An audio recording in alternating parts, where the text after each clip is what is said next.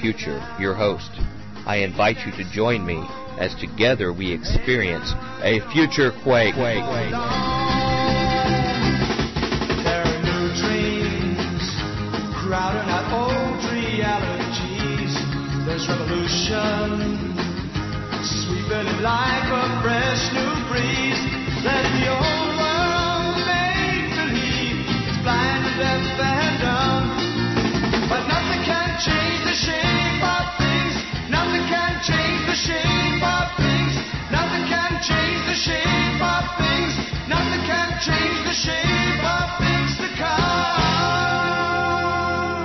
Welcome to the Future Quake Show. I am Dr. Future. And I am Tom, not faster than Dr. Future Bionic.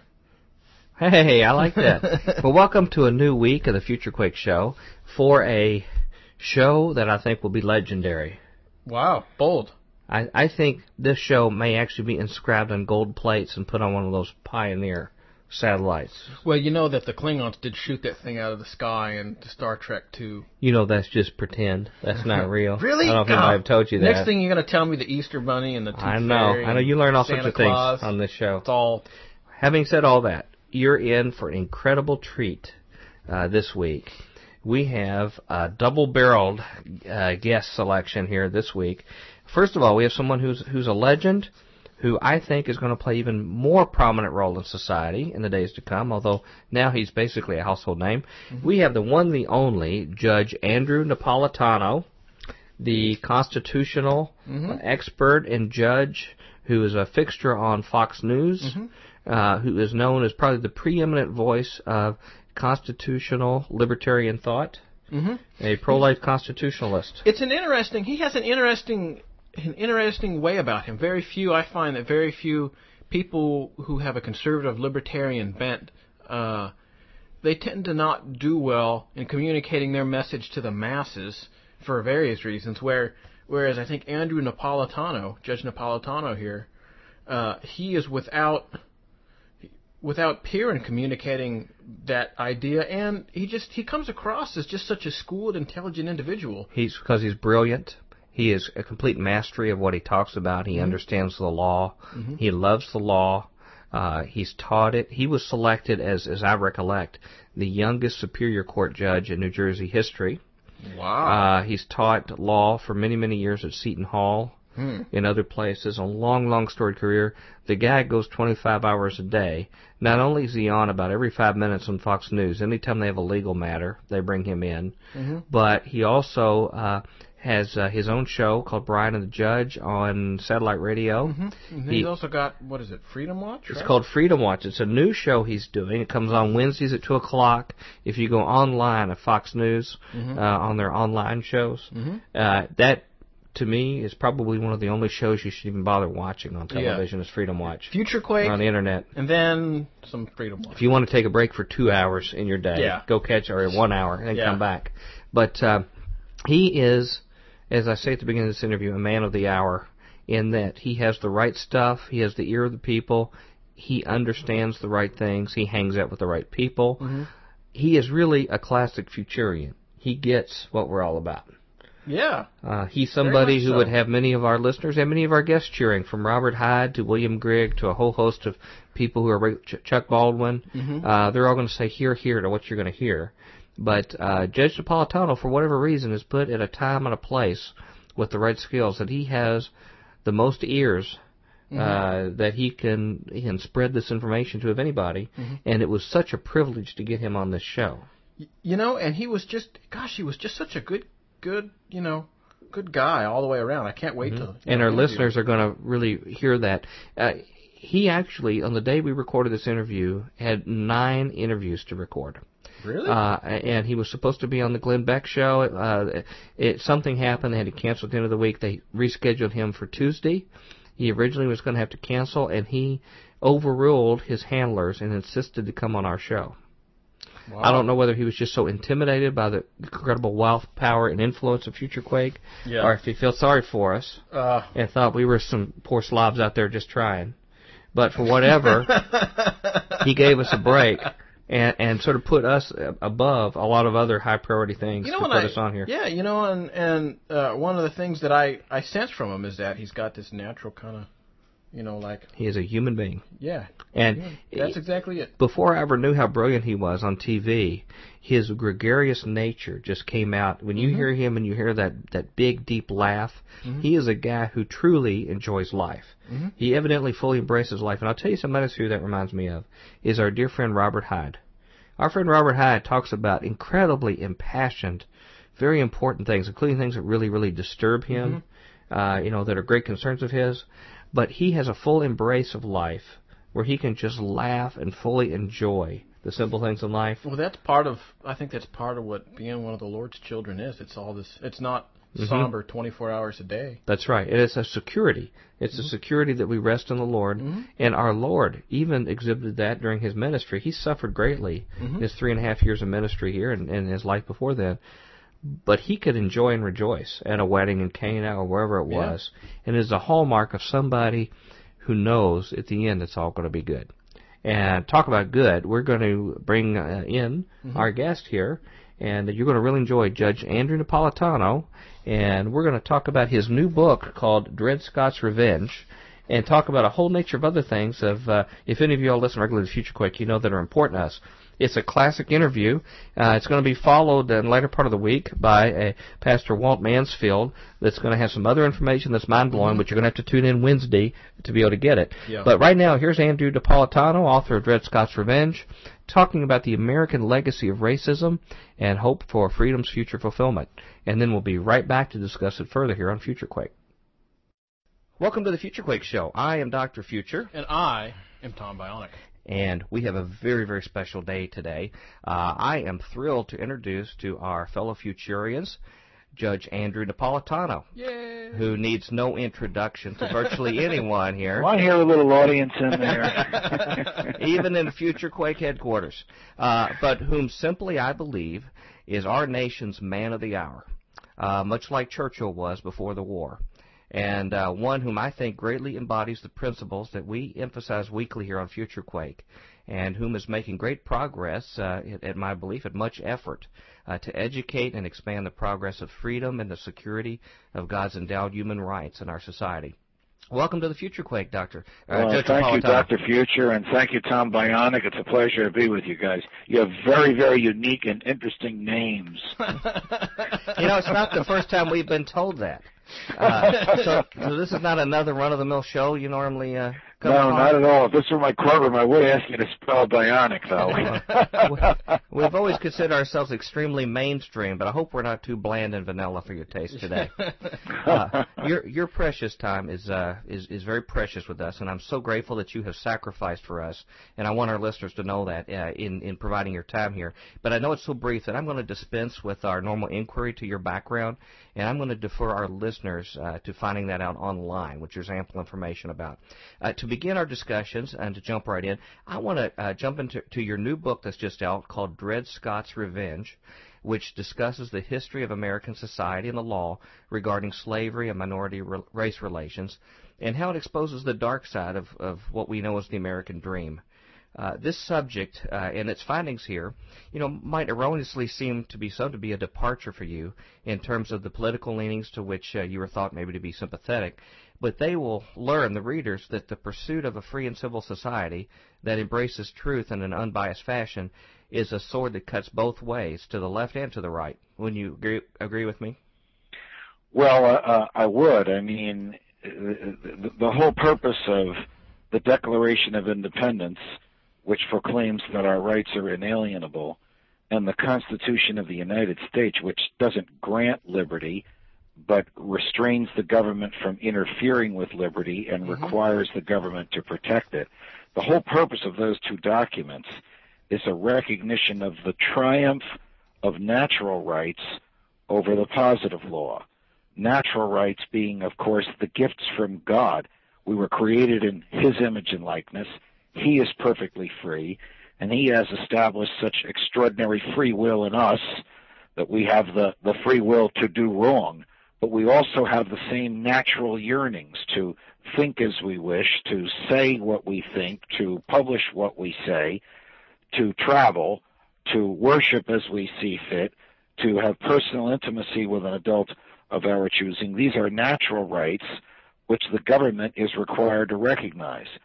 Mm-hmm. The problem is that most people in government, though they may claim they believe in natural rights, in fact do not, and believe in a troublesome, troublesome doctrine called positivism, which basically stands for the proposition that the law is whatever the government says it is.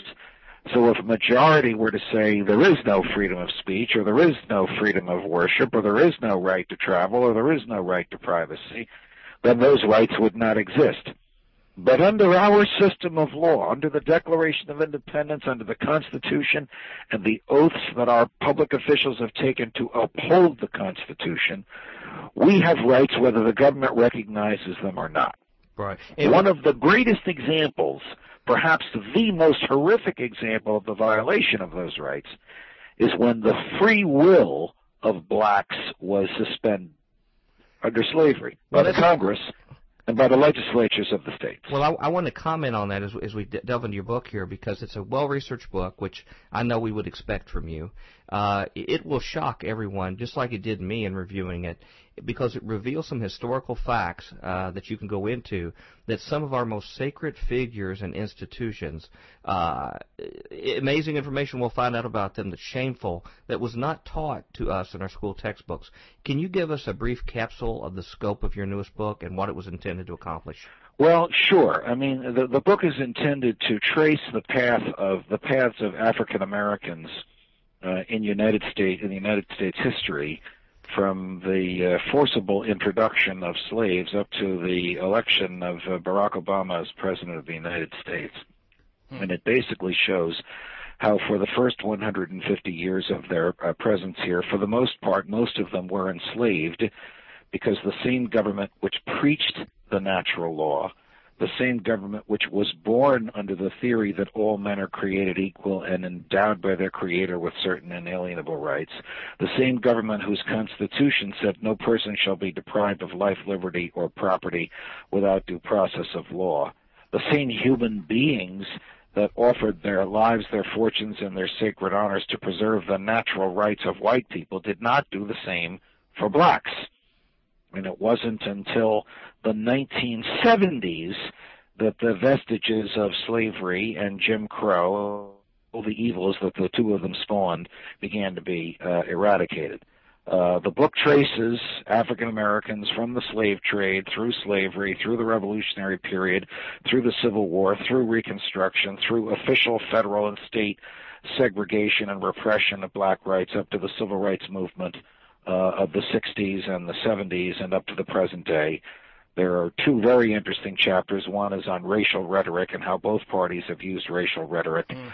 to their advantage. And my favorite chapter is simply called Baseball and uh, it shows what a, a single, two single free human beings, a guy named Branch Rickey who owned the Brooklyn Dodgers, and a guy named Jackie Robinson were able to do, notwithstanding the government, and make enormous strides in black-white uh, relations. The the boogeyman in this book is the government, a government whose whose principal function it has been since July 4th, 1776 to preserve and protect the natural law has knowingly and willingly rejected that function. Mm. And uh, But- it is it is my purpose in the book to expose all of that. But that also is a government government made of individual compromised individuals, of which we all can be at some time. Correct? Well, absolutely. I mean, no, none of us is perfect. Look, my my favorite American president is Thomas Jefferson. I, he is still my favorite president, even though we now know that he uh, had a slave as a mistress and probably fathered about seven children uh, with her. He's the greatest president because he understood the primacy of the individual over the state and the primacy of the state over uh, the federal government better than any other president did. And it was he who wrote that all men are created equal. But he couldn't possibly have meant by the word men what we mean today because he didn't consider blacks to be men in that uh, in that uh, concept. Mm-hmm. When when the famous Dred Scott case was heard before the Supreme Court, and Dred Scott is a slave who was taken to a free state by a series of masters and files a lawsuit claiming that he should therefore be free, and the case goes up and down and up and down the courts, and it finally gets to the Supreme Court. The Supreme could have said, once a slave, always a slave. The Supreme Court could have said, uh, once you're set free, you are perpetually free. Instead, the Supreme Court said, blacks are not persons, and therefore they don't have the rights to bring a lawsuit. Now, that was the most horrific potential outcome of that case it basically permitted legislatures to enslave free blacks in the North because if they weren't persons, then they weren't entitled to any of the protections of the Constitution. Right. The revenge in the title is the uh, the the the view that that a righteous God was so so uh, uh, wishing to punish a society that would declare people non-persons that he permitted us to visit the misery of our race relations upon ourselves, which only now have begun to dissipate. Well, and I find interesting when you mention about Thomas Jefferson and others wrestling with the definition of who a, who a person is. Those things are imprinted by our parents, our schools, and our educational system. And if that shouldn't impress upon people how critical that is for the functioning of a healthy society, I don't know what does. Uh, there's something I want to bring up. Uh, the, the irony of the subject matter of this book is that it explores one of the greatest issues in the history of our nation that significantly impacted people of faith uh, like those who primarily listen to our show, uh, mostly representing a segment of evangelicals here who are truth seekers and lovers of freedom and respect for others and self-determination, in our desire to seek the individual pursuit of God's truth and holiness voluntarily in a free and uncoerced society. As every generation has wrestled with this issue, Christians have responded in several ways, from ignoring the issue uh, considering it a distraction from the mission of spreading the gospel. And I'm talking about this whole the the whole race issue, uh, questioning the political motives and sympathies of those Christians who addressed it. Uh, believing in the biblical endorsement of government's authority and deference to how they were addressing it in the government, uh, to those who actively have been engaged in the fray at great personal loss to protect these suffering souls as an agent of Christ's mission to set the captives free. So we have a whole range of response of people of faith that have been confronted with these great issues of society. No now, question about it. While the race issue is obviously still with us, in terms of young black men who migrate straight from the ghetto to our prisons in large percentages, and the breakdown of the African American family unit and its virtues, which has resulted in teen pregnancy, single parents, and poverty. Do you also see an additional parallel to, to this topic in your book for people of faith today as they now wrestle with the issue of lawfully confronting our government and its officials when they do unlawful things. And well, today with reckless abandon. Uh, like, uh, for example, coercing people today to deprive them of their civil rights of every nature, from confinement to search and seizure to confiscation of property, and even deprive our states of their authority and jurisdiction. Can Christians learn from what history has shown us regarding what we did right and wrong over time regarding race-based civil rights by people and groups, as evidenced uh, in the outcome over time, and does it shed light on what the true virtuous positions we should take today in the challenges that we now face? Well, the, the short answer is yes. the, the, long, the longer answer That's a lot is shorter than my question. the same the same perverse logic uh, by which the Supreme Court of the United States declared that blacks were not persons also prevails in Roe versus Wade in our lifetimes, in mm-hmm. which babies in the womb are declared non-persons. And that perverse logic can be used by any minority that is disliked by the majority for whatever reason. Last week, Janet Napolitano, no relation to your humble guest, issued a report in her capacity as the Secretary of the Department of Homeland Security saying that skinheads and race-based haters were right-wing extremists who are a threat to our society, a statement that is arguably true. Unfortunately, she also lumped in as equally dangerous and equally as right-wing extremists pro-life folks, pro-gun folks, which means she must be uh, taking into account five of the nine members of the Supreme Court, people who are concerned about immigration, veterans returning from uh, from the wars, and people who are concerned about the size and scope of the federal government. Now, I think Tom When I- I and Dr. complained- Future were listed by name in there as yeah, well. yeah, yeah, they actually Well- held our pictures up. At Yeah, I the press think- conference. I think we're well, I'm proud to be in that group as well. But when I complained uh, about this, I mean, it was met with great applause by a lot of my colleagues uh, in the media, all across the media. And then one of my conservative Republican colleagues said to me, "Well, if you're not in the media, how would she know that you were pro-life, pro-gun, in favor of questioning federal authority?" And I would say, well, did you forget that her agents can write their own search warrants without having to go to a judge? What do you mean, my hmm. friends would say? yeah. Her agents can get your medical bills, your hospital bills, your grocery list, the books you took out of the library, your telephone bills, every keystroke you've ever touched on your computer by giving themselves authority to do so. Well, where did they get this power from?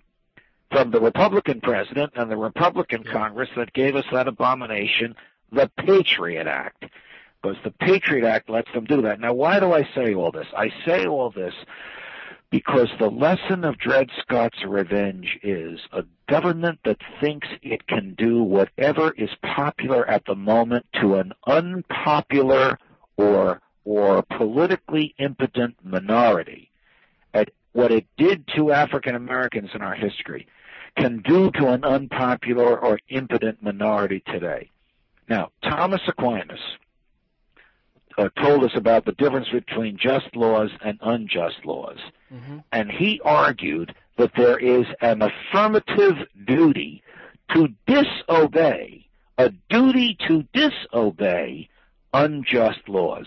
That an unjust law, in fact, is no law at all. Is that just like So- how a jury can nullify an unjust law? They is how a jury can nullify, but if, for example, the President of the United States were to declare someone an enemy combatant because the person were really his political opponent, it would be the duty of freedom lovers to protect and preserve and even hide that person from the government, just as courageous people hid runaway slaves uh, under a system in which slavery at the time was lawful from those who were looking for the slaves, because that would clearly be an unjust law. A law that punishes speech is an unjust law because the First Amendment says Congress shall make no law, and by the 14th Amendment, the states shall make no law interfering with the freedom of speech. So, So this is my long answer to your question. Well, the lesson of the book is an affirmative duty under the Judeo-Christian rubric of right and wrong, of natural law versus positive law, to disobey unjust laws. we're back here at Future Quake with Dr. Future. And Tom, I'm kind of wowed, bionic. You mean by me? Oh, I, you shouldn't tell me that. Well, you know, I, just- I will I will wax you know a little bit a little bit uh, uh, philosophic here about you. You know, I, I know you really meant the guest, though. Yeah, I, I did mean the guest, and Andrew Napolitano is an incredible speaker. Uh, but you were you're a great interview as well. I'm- Nah. Yeah, Yeah. no, no, no. You know, I, I really wanted to get some stuff out there. I probably just dominate stuff too much when I talk, but no, I think really you- want his perspective on where we come from and what we've learned cumulatively on our show. Well, I'm glad that he made the point about the inalienable rights being uh, given given by God and not the government. The state can only take him away. Yeah, the state the state does not grant rights. God grants those rights, and the and the Constitution just recognizes that we have those rights. That's right. And, That's right. And that's that's the central point.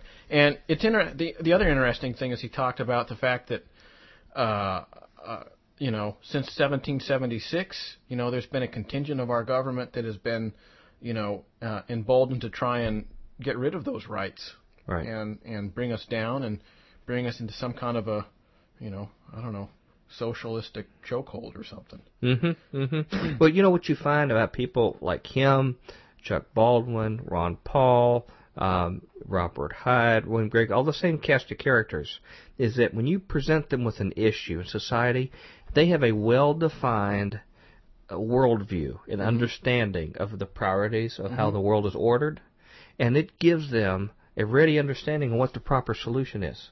Whereas we see even conservative, uh, liberal, others, basically they look on a case by case basis and sort of, well, I support a little bit of this. This sounds good. That doesn't sound good. They're wishy washy, Well, sure, and they just sort of wash around in these different a- things because they don't have any firm foundation to base Well, their. it's a classic logical. It's a classic logical fallacy of truth being relative, right? And if Mm-hmm. your truth is always relative, then you can take things on a case by case basis. But even people who can can can have religious views, Christian views, can still be awash in it. Well, sure. That's again. That's uh, that's uh, uh, I think that's a that's a logical fallacy in in one's thinking. There's a lot of Christians out there that don't see any problem with torture, That's true. Now, including probably many of our listeners. yeah, yeah. Well, that's why they listen to Future Quake. Well, at least They're they like used to. being tortured. At least know? they used to. Oh, thank you. I get it now. Yeah. But but you know what I'm saying? Uh, the, people that we have on our show that have a consistent framework of how Mm-hmm. to interpret things, Sure. those are the people we need to be listening to, Well, even when they say things that are unpopular to people. true. It, it's true, and that's Now I don't mean like Chairman Mao in that. I wouldn't go to Well- like any ideology. well, it's it's an unfortunate it's an unfortunate thing that in our society over the last ninety or so years that truth has been systematically kind of eroded. So much so that Allan Bloom in his book uh, The Closing of the American Mind makes the statement that he says when he when he approached his students and saying and said truth is relative, they said he looked at him like he was a witch. well, speaking of Chairman Mao or a witch, we need to bring in Merv to tell people how to contact us here at Future Quake. Future Quake radio broadcasts are archived at www.futurequake.com, suitable for downloading or streaming, as well as other show information. Email Dr. Future and Tom Bionic at drfuture at futurequake.com. That's D-R-F-U-T-U-R-E at futurequake.com. Tell us your name, city, and radio station or internet, and if we can use your name on air. Comments on the show's topics or guests, or suggestions for future show topics or guests are most welcome. Dr. Future and Tom will discuss selected emails each week during the radio broadcast. Okay, we got like five seconds. All right, I'm done. Come back tomorrow, round two with Judge Napolitano. Until then, we hope your future is very bright. Have a good day. Spasiba. Join us next time as we dare to experience another aftershock of a future quake. There are new dreams. Nothing can change the shape Welcome to the Tuesday edition of the Future Quake Show. I am Dr. Future. And I am Tom, not really a fan of the Dred Scott decision at all. Bionic. You know, speaking of this, by the way, ladies and gentlemen, it's great to have you back again here for uh, day two of our earth-shaking interview with Judge Andrew Napolitano. Um, but uh, I'm getting more and more emails from people who are, and I don't know why, are fans of your middle names. Because they're funny? It just irritates me to death, but I don't know Sorry, why. Sorry. If they had to sit here in the booth with you, they'd probably have a different view. Well, I know that's because, like, you know, I always come from work and, you know, my hygiene is a little suspect. And, Well, yeah, I didn't want to get into that yeah, here. okay. Sorry, man. Thank goodness we don't have smell-o-vision here. Yeah. Well, a face built for radio and a body built for a lounge chair. But you're a hard-working man. oh, gosh. Yeah, Yeah, hard-working hard blue- working man. hard-working Yeah. blue-collar man. Yeah, I would call you the typical good old boy.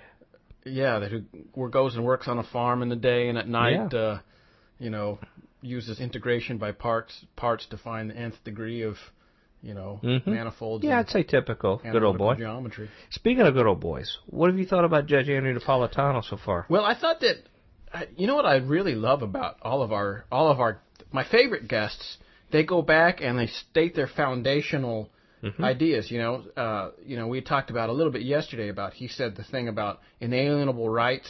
You know, God gave us Mm-hmm. these rights. Government can only recognize them and take them away. And he started there and then moved into the framework of the uh, the Dred Scott decision.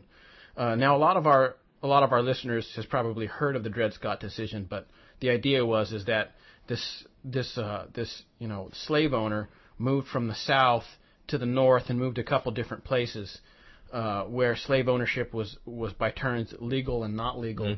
And uh, the Dred Scott idea, the Dred Scott decision was, uh, are these people do these do these people have rights once they move to the north, or do they not? And Mm-hmm. the uh, the the Supreme Court's decision at the time was they don't have a right to make a case because they're not people, which So is they couldn't even come before the court which and is plead their yeah, case. which is by far the the worst outcome Mm-hmm. you could possibly think of. Um, And I thought that was interesting when he talked about Thomas Jefferson, who again was his favorite favorite president for a whole lot of reasons, but even he admits he had some major major shortcomings. In that for whatever reason, cultural or whatever reason, is for the great thinker he was, he didn't realize the idea that just because your skin color was different, that you weren't just as much endowed with your creator with these rights. yeah, Because you know, I have to ask people, wh- where, where do you think people of different colors come from if it's not from the same creator as as us?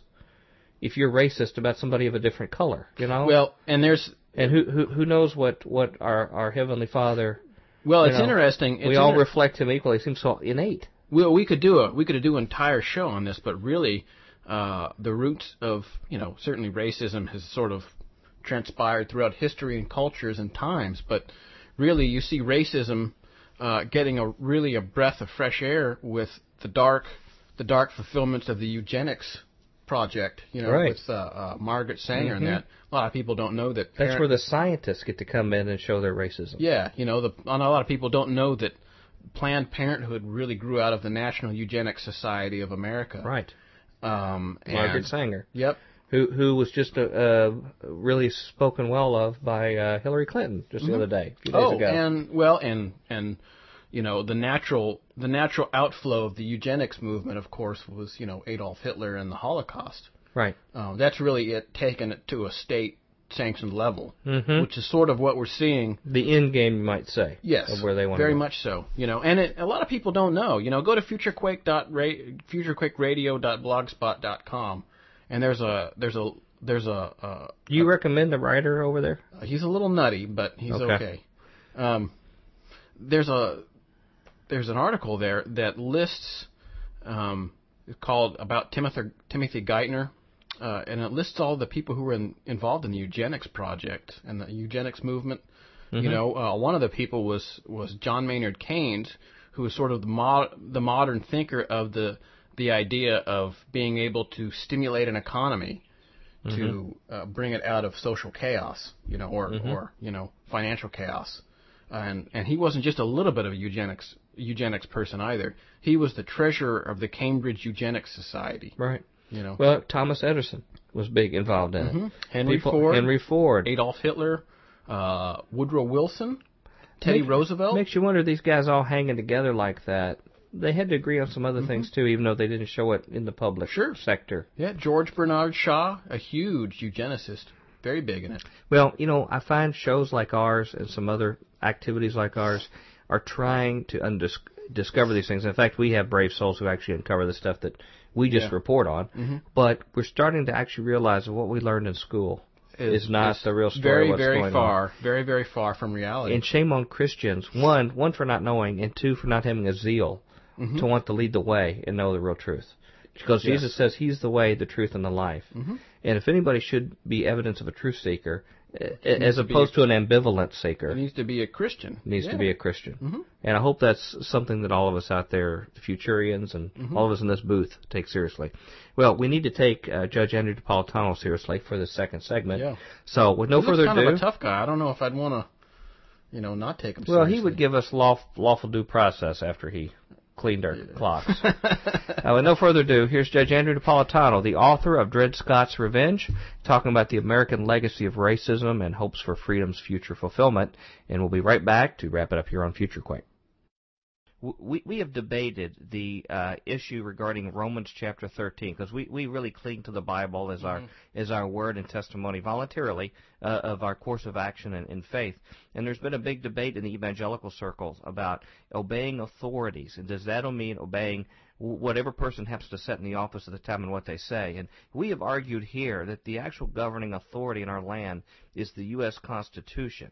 And when those office holders uh, disobey their oath to the Constitution, they in effect become lawbreakers, and it becomes our duty to God as well as to our fellow citizens to resist those who are lawbreakers in society. And it looks to me like you've even widened the circle further that there is a natural law that was simply reflected in the Constitution that also was a natural law that's established by God and what we were endowed that we have to be accountable to as our ultimate authority, correct? Well, I agree with you. Now, because we want to get arrested and render ourselves uh, fruitless in this high-tech society where Right. the government can monitor monitor every moment. Mm-hmm. If you have a car that was made uh, that, that was manufactured after 1995, the government knows wherever you drive it.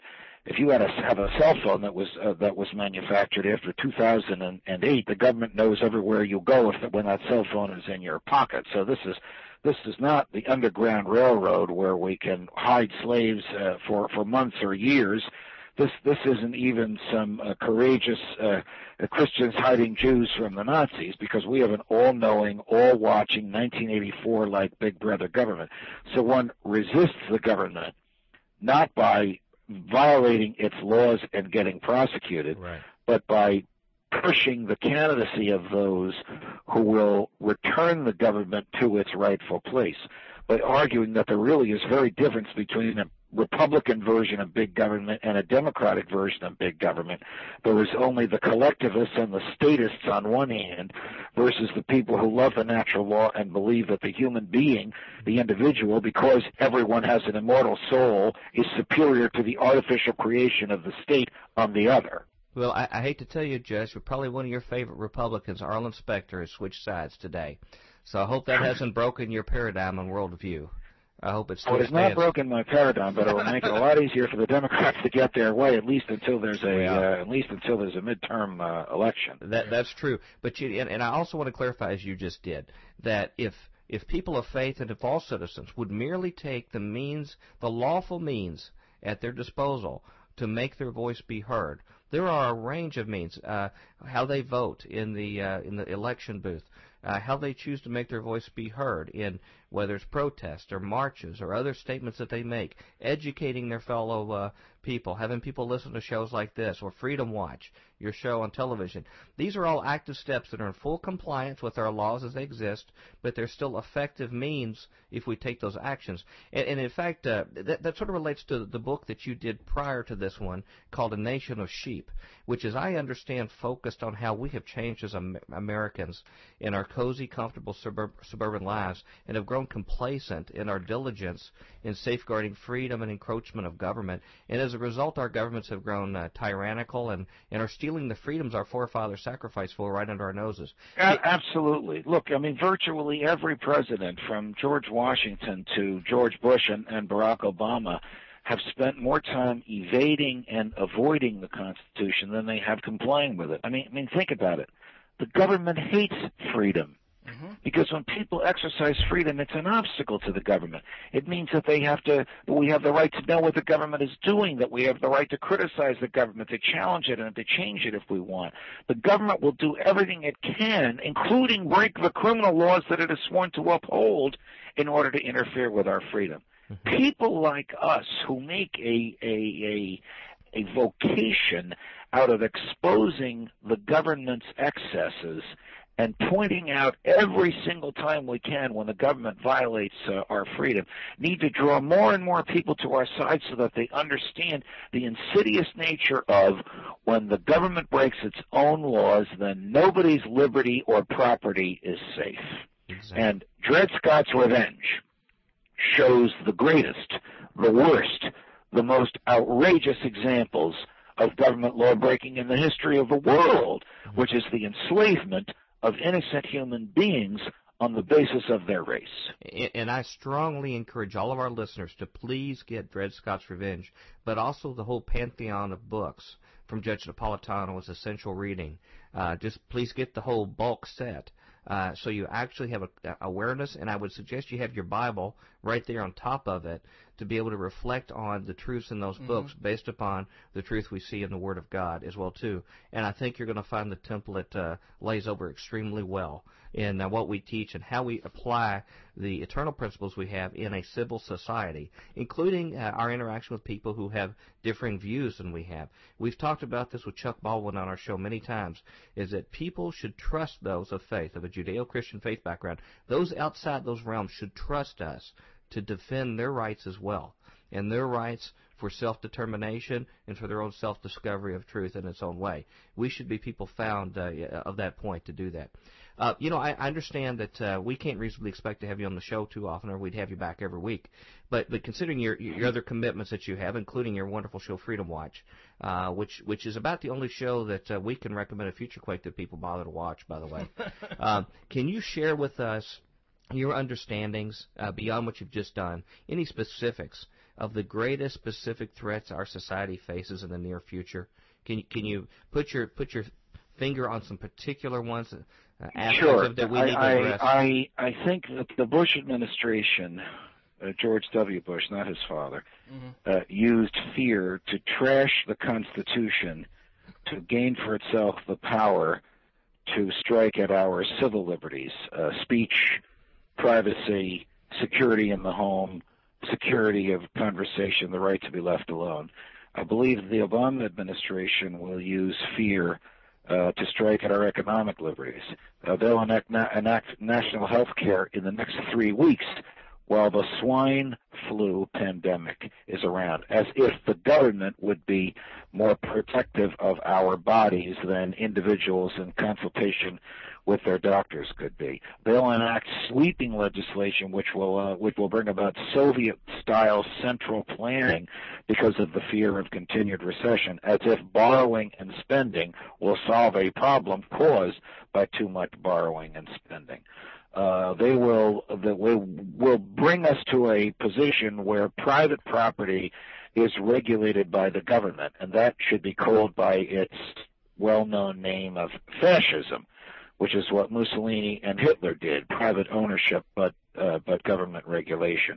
These people seem to have forgot that Mussolini and Hitler had dreadful endings, and fascism went away uh, with them. But they're starting it all over here, and of course, eventually the the the uh, the goal of this administration, and again, I, I'm a Ron Paul libertarian who believes that an African American in the White House can possibly put the bad racial experiences behind us. But I believe the goal of this administration is forced egalitarianism, forced equality. Yeah. You can't get too rich, but we won't let you stay too poor. They will bring down hardworking and wealthy people by trying to bring up non-hardworking and poor people. It has never worked in history. Mm. So those are the fears that I have, Joe. Okay. Well, well, having said that, what can our listeners do, both in just broad guidance you can give and some specific actions they can take to best meet these challenges that you've laid before? They have to find people like uh, Ron Paul and Rand Paul. They have to find independents who thumb their noses at the two-party system.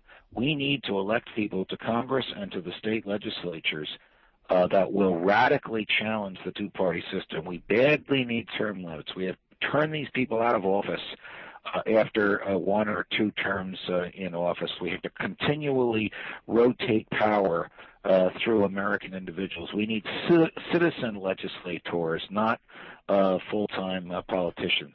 I if we don't, if we don't do this, then our liberties are doomed. Jefferson lamented towards the end of his life that it seems to be the natural order of things, and he said this in 1826, not in 2009. It seems to be the natural order of things for government to grow and liberty to decrease. Unfortunately, he's right. But if we elect the right people to office, if states threaten to nullify federal legislation, if states threaten to secede, if states threaten to call a constitutional convention, the Congress will be forced to take note. Hmm. Well, Those are points well taken, and those Yeah. are the kind of things we talk about on our show regularly. Uh, I mean, we would start by abolishing the 16th Amendment, which is the income tax, and that would starve the federal government out of doing about 85% of what it does. We get rid of the 17th Amendment, which is the popular election of senators. Then they wouldn't appeal to interest groups. They would only appeal to the state governments that sent them there, and that would radically reduce the scope of, uh, of, uh, of federal activity. And we wouldn't let anybody hold an office more than one or two terms so that there was a continuous flow and movement of power out of people's hands and into other people's hands. Those are the practical things that can be done, but none of them can be done overnight. None of them can be done if people are complacent, and none of them can be done unless we all love uh, freedom more than we love security. Well, I'd like to point out to our listeners that people of faith uh, have several common bonds that puts them at an advantage in this challenge. One is we have a common frame of reference of our belief of what right and wrong is in its source. We have a common uh, framework of information that we know that we can bond ourselves with. We also associate ourselves in independent groups where we can get together and talk and see what we can do for, for the, the best merits of our society. So I think we have a responsibility of leadership, not in a dominionist neocon kind of way, but in a true freedom-loving kind of way to set the example and earn the respect of our uh, our fellow citizens in society. Uh, if I had one request I could ask of you, uh, Judge Napolitano, if I had one request fulfilled, it would be uh, uh, for me to see you fulfill your manifest destiny and uh, wondered if you were gonna give freedom-loving people of this land a real choice that we could be inspired by in either 2010 or 2012. Uh, we have been uh, blessed recently uh, to be aware of and to be able to support uh, visionary giants like Ron Paul, uh, whose son recently announced his possible Senate candidacy on our show, and Dr. Chuck Baldwin, who has been a recurring guest on our show in the in the last election cycle, who we supported, uh, even though we all got added to the MIAC and DHS terror list as a result. But I think Providence may be resting on your shoulders this time around, and I don't know who else is better equipped for the task and whom I trust with the reins of government power over my life. Uh, would you consider fulfilling your destiny in such a manner in the near future? Oh, I, I have a contract that I've with with my my bosses at Fox. Well, we're extremely you're, you're very you're you're very generous and gracious uh, to put me in the category of those great people, and I uh, and I thank you for it. But Well, I- right I now, I'm happy doing what I'm doing. I mentioned you in the uh, you know in the in the guise of Churchill and his influence, and I meant Ward Churchill. I didn't mean uh, Winston. Oh, you're a thinker. no, uh, no, hey, seriously. he won that case. well, that's true. Okay, that is true. All right, all right. He only got a dollar in damages for he didn't win the case. well, you got a dollar more than most people. The uh, the uh, uh, you know we're extremely powerful in media, me- media. Tom Bionic and I, and we can have one phone call with Roger Ailes, and all that is taken care of out of the way. You guys are something. It's right now. Help me sell this book because that'll get our ideas out there. I, I understand, but but the the other last corollary request, if if you'll chew on that a little bit uh, with me, is if you decide for a running mate, I've already picked that for you. Uh, I wanted to see you add William Grigg to your ticket, uh, or at least have him as a regular guest on your Freedom Watch show. Which is something I heartily encourage everybody to listen to. Yeah. You can listen to Freedom Watch even here in Nashville online before you uh, catch the 4 o'clock Future Quake show every day on WENO. Uh, William Grigg is a visionary and a brilliant man who's cut from the same cloth as you, and he's a beloved guest on our show.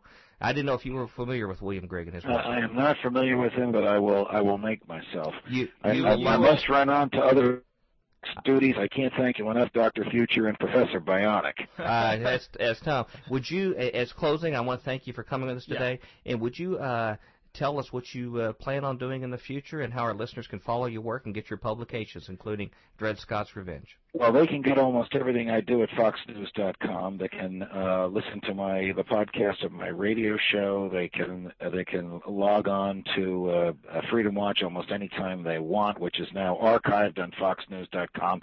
It's also everywhere else on uh, on YouTube. Yeah.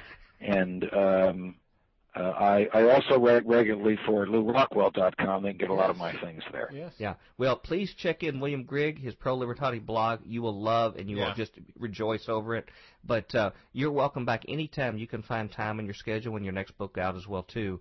We will promote it aggressively here, and I tell you, we have an army of tens of thousands of Futurians. We're growing by 20 to 25 percent a month on this show and our listenership. We added 40,000 listeners just last week with a new network on.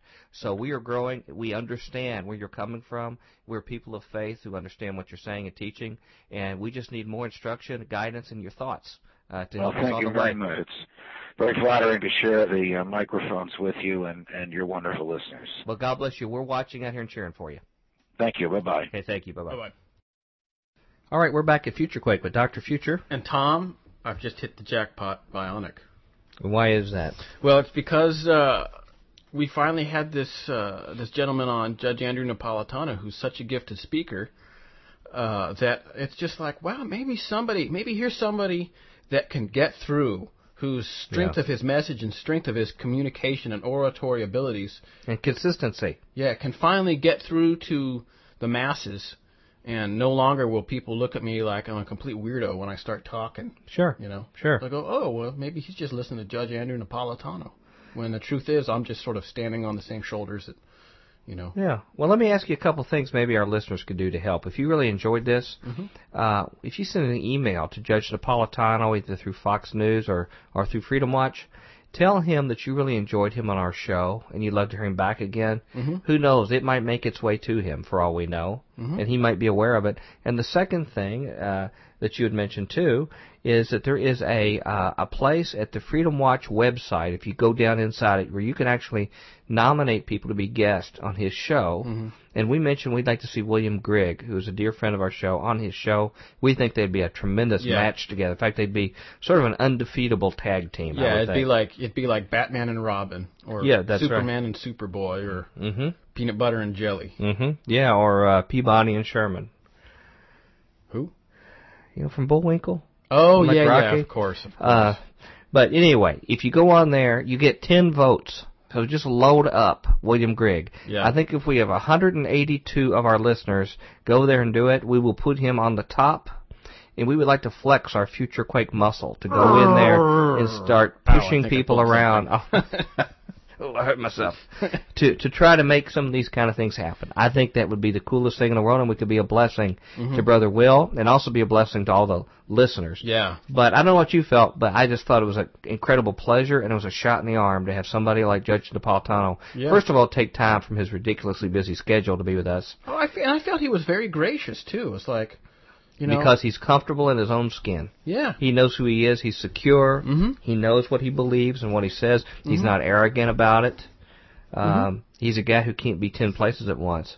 Mm-hmm. But um, but he sure can do a lot of radio interviews in one day. yeah, It's yeah, true, he, man. he that can. guy's all over the place. and uh, maybe we'll push him to make it ten or eleven next time. Yeah, there you go. There you go. Yeah, maybe one day he'll be pleading to be on this show. We'll have him back. Maybe. Yeah, rather than Oh. vice versa.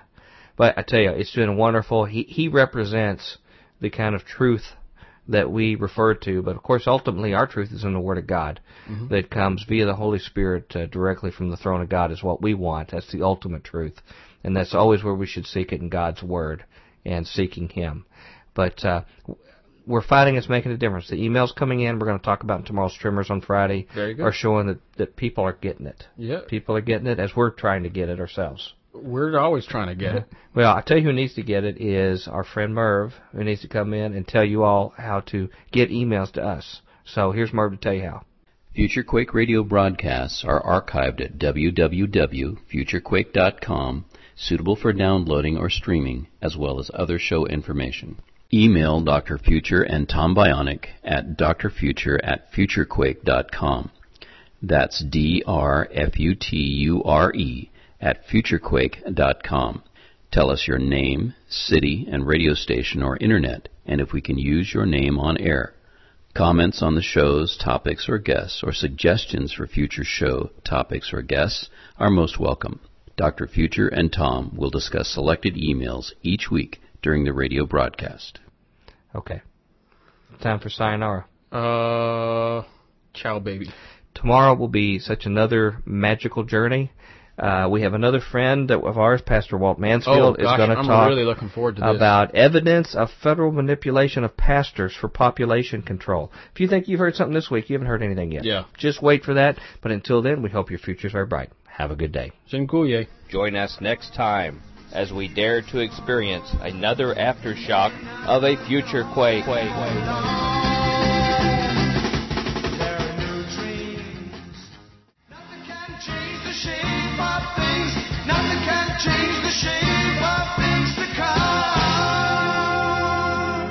Welcome to the Future Quake Show. I am Dr. Future, And I am Tom, preparing to be in shock, bionic.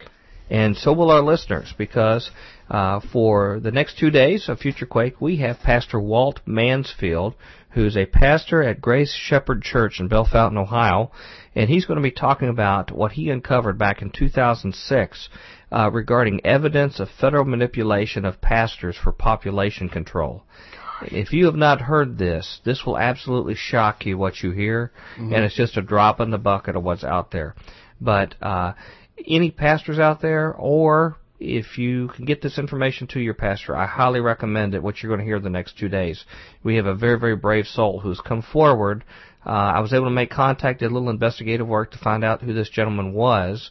Met him. He he was brave enough to come on our show. We had to wait to just the right time, and now was the right time. And here we are, uh, having avian bird flu emergency, and all this was stimulated by a meeting he went for the government to address the avian bird flu crisis. And we, you know, as we've seen, the government in the past has been sort of not terribly intense about holding our personal rights in Right. regard. So this is just sort of possibly the next natural step in all of this. Th- th- this is just the kind of show as well as, as why Future Quakes here is to expose this kind of thing. Um, if you understand fully what we talk about in this show, it will alarm you and hopefully call you to action. But with no further ado, uh, here's Pastor Walt Mansfield, and then we'll be right back to talk about it here on Future Quake. Welcome to the Future Quake Show. I am Dr. Future. And I am Tom, Fizzy Maestro Bionic. Yes, and we are back again in a, a week of amazing guests with yet another amazing guest with some information that will amaze you. Uh, today we are talking to Pastor Walt Mansfield, who is the pastor of Grace Shepherd Church in Bellefontaine, Ohio, uh, and he's going to share with us some amazing information he was eyewitness to as well as some of his perspective on uh, what he witnessed. And we're going to talk about evidence of federal manipulation of pastors for population control. It's an interview that you're not going to forget. And uh, Pastor Mansfield, I just want to tell you, I'm so happy to finally be able to schedule you and get you on the Future Quake Radio Show. Dr. Future, it's great to be here. Trust me. Well, Tom and I both are, are thrilled to have you here. Yeah. And this topic is just the kind of topic of why we do this show and why we think it's so important to get the word out.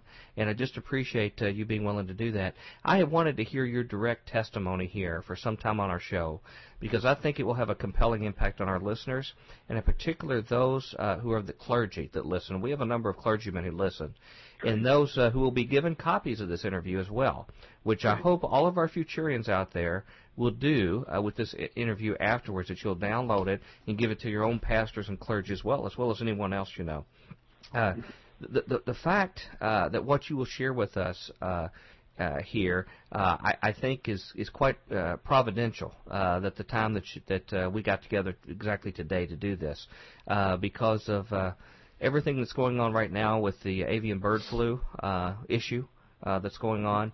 Uh, I think that's what precipitated your uh, original meeting, uh, and that's what we're going to talk about today. But now we're here. We're going through the, the possibly the real McCoy with avian bird flu, uh, and that's going to make it very relevant what we're talking about, uh, about today. And uh, this is uh, pertaining to a meeting that you went through, I believe, back in 2006, correct? Good, That's right, 2006. Well, I just want to again thank you for your heroic efforts to bring this information to our brothers and sisters and fellow citizens. Uh, and, and back again today in our interview, uh, very similar to those brave law enforcement uh, whistleblowers who exposed the uh, infamous MIAC report just recently. And uh, those of us out there really rely on people like yourself Yes. being brave and looking Yes, out for us yes, and laying yes. this information. And that's a message out to other Futurians, other listeners out there, that when you become privy to information uh, that you feel could imperil or jeopardize your fellow citizens, we are counting on you. Our, our government is not going to uh, do things on our behalf for this, and we all need to count on each other. And it means we we need to take some heroic efforts. It may Yeah. take some risk. Uh, to begin our discussion today, could you please share with our listeners just a little bit about your background so they can understand your credentials as a uh, respected and trustworthy clergyman in the community? Sure. I uh, I've been a pastor for uh, a little over 37 years. Uh, in that time period, it was a youth pastor, associate pastor, also a senior pastor. If you can call a senior pastor the pastor of a 40-member church, I guess I am a senior pastor. uh, but uh, uh, but I've done all that, and uh, for for years had a four-year break at one point when I knew God was through with the ministry I was in, and I just resigned. I didn't go put out resumes. I just did something different. Uh, worst four years of my life, but I did it anyway, and God uh, graciously opened a pulpit for me, and from there it's been just a godsend for the last ten years. Um, but um, um, I've, I've been to school. I've graduated. I've um, uh, I've attended uh, umpteen conferences, uh, not as a speaker, but as a listener and one to be educated. Um, self-taught in a lot of theology, of course, like most pastors are. The the, uh, the continuing education has gone on for years uh, through the grace and mercy of our Lord, through Bible study, through the things that, that not directly shown me, but through other pastors and teachers, I've just been blessed. Uh, so I've been active in, in the community here for years uh, through various activities, ministers, alliances. But uh, over the past three years, I've pretty much dropped out of those uh, because of what's happened uh, when I blew the whistle on FEMA and their uh, So uh, let me make sure I understand this correct. You have been a long-standing pastor in your community for for how long at your current church? uh, been here eight years, and in this community two years at a former church, so ten years in this community. I've been in California, uh, Kentucky, Tennessee, North and South Carolina uh, as a pastor. Uh, so I've been pretty much all over, and Okay. settled in Ohio when I met a girl from Ohio. That's, that's usually how you get usually how you get up here. Well, that's where Doctor and Mrs. Future met each other. There's in Southern Ohio, just That's a few I few miles south of you there. So I want our That's right. listeners to understand when you hear this next shocking information, you're hearing the word from a well-established pastor that is well respected in his community and has a responsibility for truth and representing the truth uh, in accordance with Jesus Christ uh, in, in, in authority to Him. And uh, so, with that in mind, I, I want us to, to jump in what the, the shocking thing that you uh, witnessed here. You know, it's so funny that we hear the secular government and its apologists that you hear in the media wanting to reassert the mythical separation of church and state, which is a euphemism for not having the freedom loving values of people of faith influence the protection of the rights of all citizens. Uh, I think there is some merit to having a separation, uh, particularly due to the fact that different they have different kingdoms to answer to. Uh, we our our ultimate authority is in the kingdom of heaven, and the state's another matter. Uh, so, so there is some plausibility in that, but mostly it's to keep out our values of the innate value of man uh, out of the public discourse of those who w- who wish to dehumanize us. Uh, but uh, having said that, uh, even though there's some merit to that, uh, i in fact, the government is very interested in participating in the affairs of the church. Yes. And that's what people forget. They focus on people of faith getting involved in government, but the government has been very, very active in trying to get involved in the church's business. In fact, uh, just for as a personal aside, I've mentioned this numerous times on our show.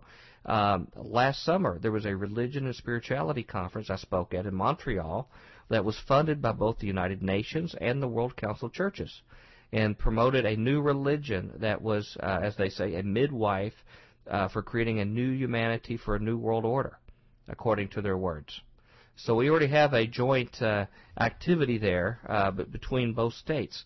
Um, as recent evidence of this, you were invited back in, I believe, 2006 to attend a regional meeting in your area of pastors led by other government and civil officials. Can you tell us what that meeting was generally about and its purpose and scope? And then we're going to go into some detail about the specific contents. But can you give us sort of the general framework of its purpose and the scope yes, it covered? Specifically, specifically, it was set up by FEMA uh, through our local uh, EMA office, Emergency Management Agency office. Uh, we were invited to come and hear a presentation on the need for uh, clergy to be involved in disaster preparedness and disaster relief work, which sounded really good on the surface. So I went. There were only two of us in attendance that first meeting, and we immediately became members of the board, uh, which was exciting for me because for me. The idea was to bring clergy on board uh, to help out in disaster relief, but according to government rules. Uh, it pretty much stripped us of who we were as ministers and pastors. Um, and I've said this before on different interviews. I've said I was about ready to stand up then and walk out, but then decided I might gather some good information as to what this what, what this planned meeting is for. So generally, it was about uh, inclu- the inclusion of clergy, um, and after training, we would be credentialed, uh, badged, and fingerprinted, and made a member of Citizens Corps, uh, their their religious aspect of Citizen Corps, to go to disaster sites for tornadoes, floods, and then the bottom line was in the event of a declared emergency.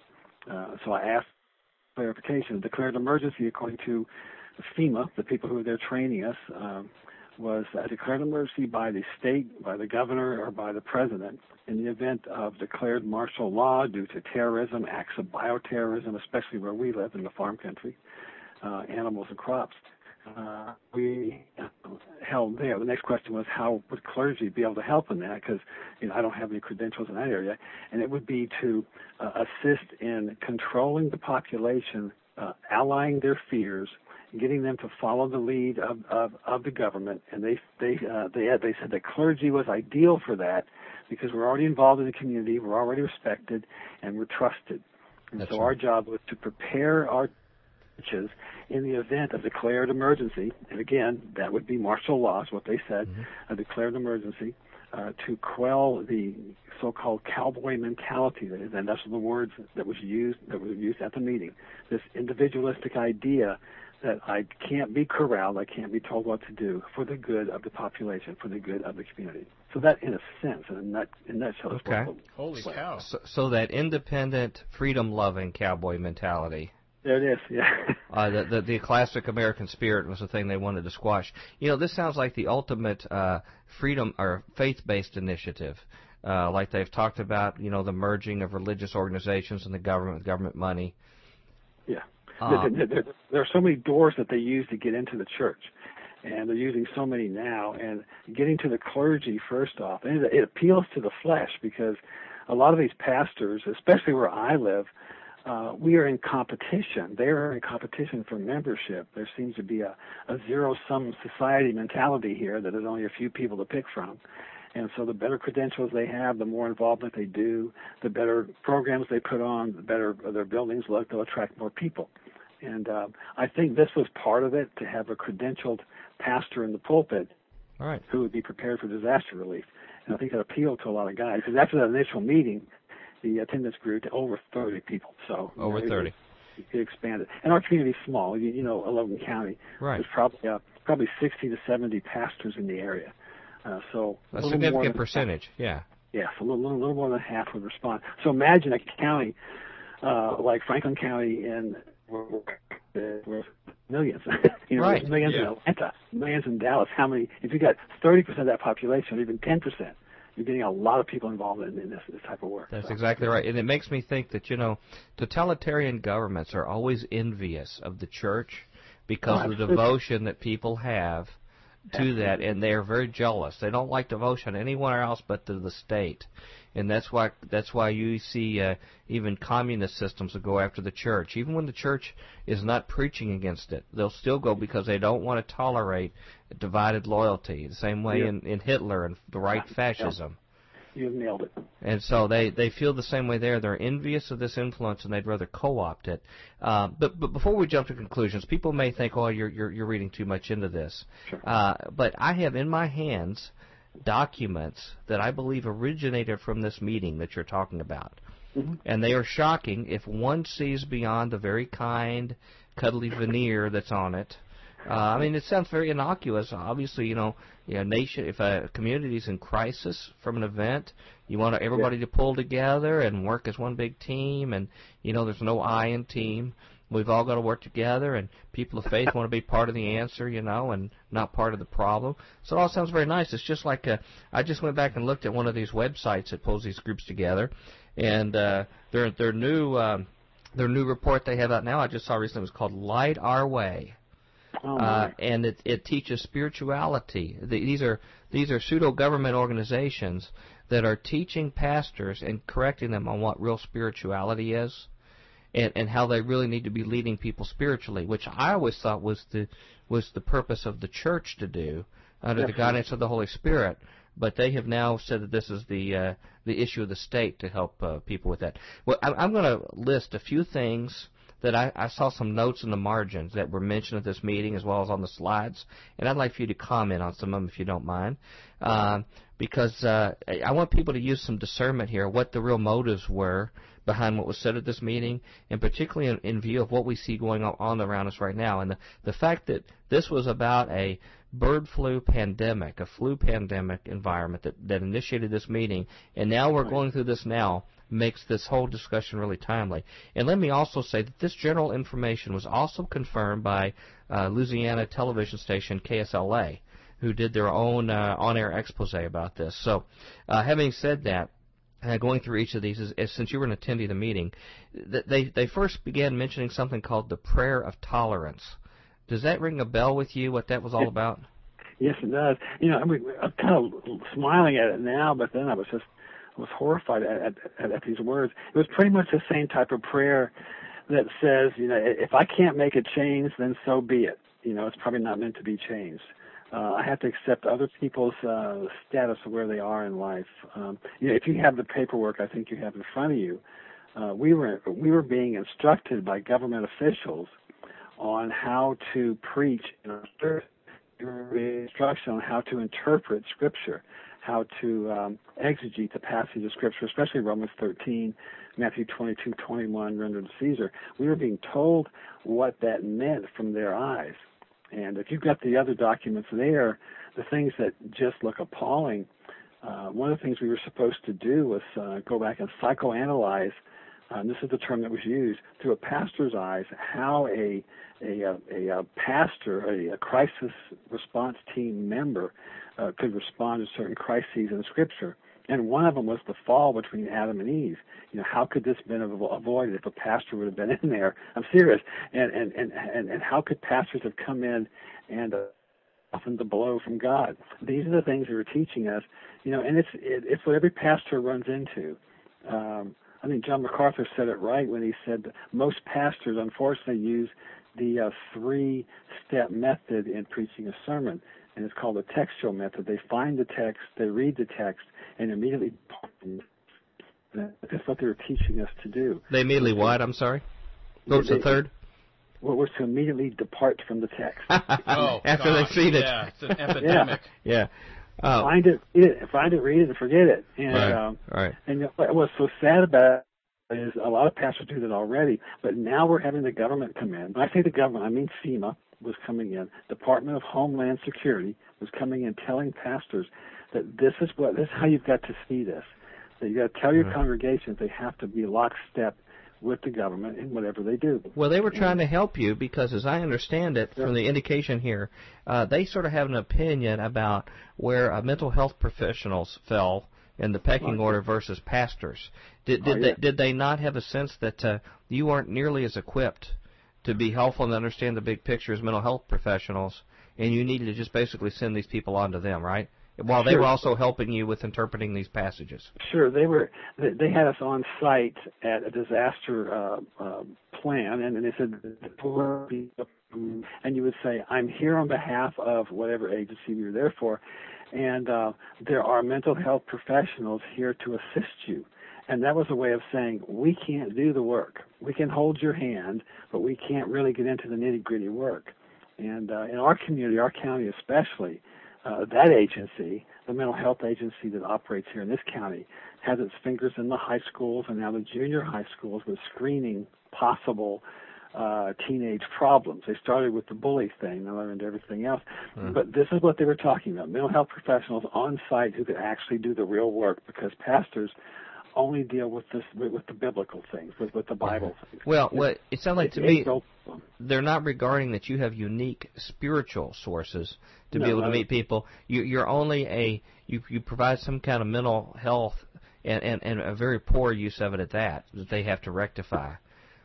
Sure, and I think you know the age-old thing, Dr. Future, is this: that a lot of pastors and churches want to be relevant, so they get more secular.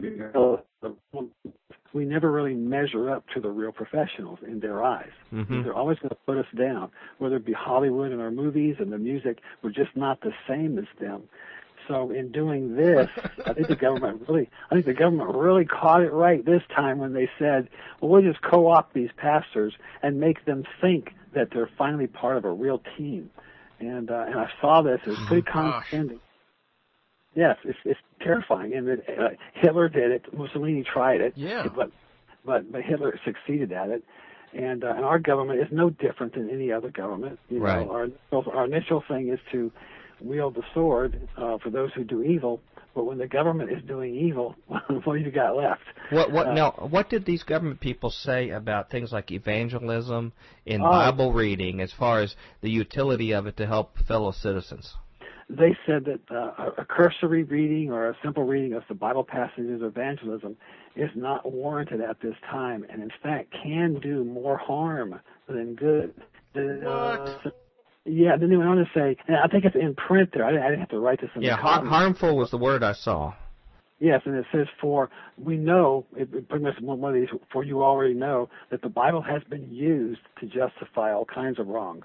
Uh, so basically, that's Mhm. a paraphrase of what they say there. Yeah. The Bible's been used wrongly throughout the years. Uh, so I think I think the words I saw here in the margins of quotation quotation mark. Scripture has been used to oppress and dominate. yes, And, exactly. and and the other guidance you were given to to help you out as a pastor is you need to use less scripture, more Yeah. love and tolerance. Absolutely. And uh, because they, they already see that uh, false dichotomy as between uh, church and government, they see a false dichotomy between the secular and spiritual. That you know, there's God's, and that there's everybody else's. hmm Uh, that we can't really bring the Bible to bear on real issues. Well, you might inadvertently read a passage like "He whom the Son set free is free indeed," and that would be counterproductive to their agenda Yeah. if they they they found out what it truly meant to be free when the Son sets one free. Wisely put. Uh, what about the, the, they talked about the, because of this uh, this uh, flu pandemic about the need to set up something called community centers and some concept called social distancing. Th- th- those sound very innocuous. What's that all about? I thought was really interesting, and I, I, I did this at a conference once. They, they had changed, they, they stopped using the word relocation and even quarantine, and they changed it to social distancing. You know, social strata separating them from all these others.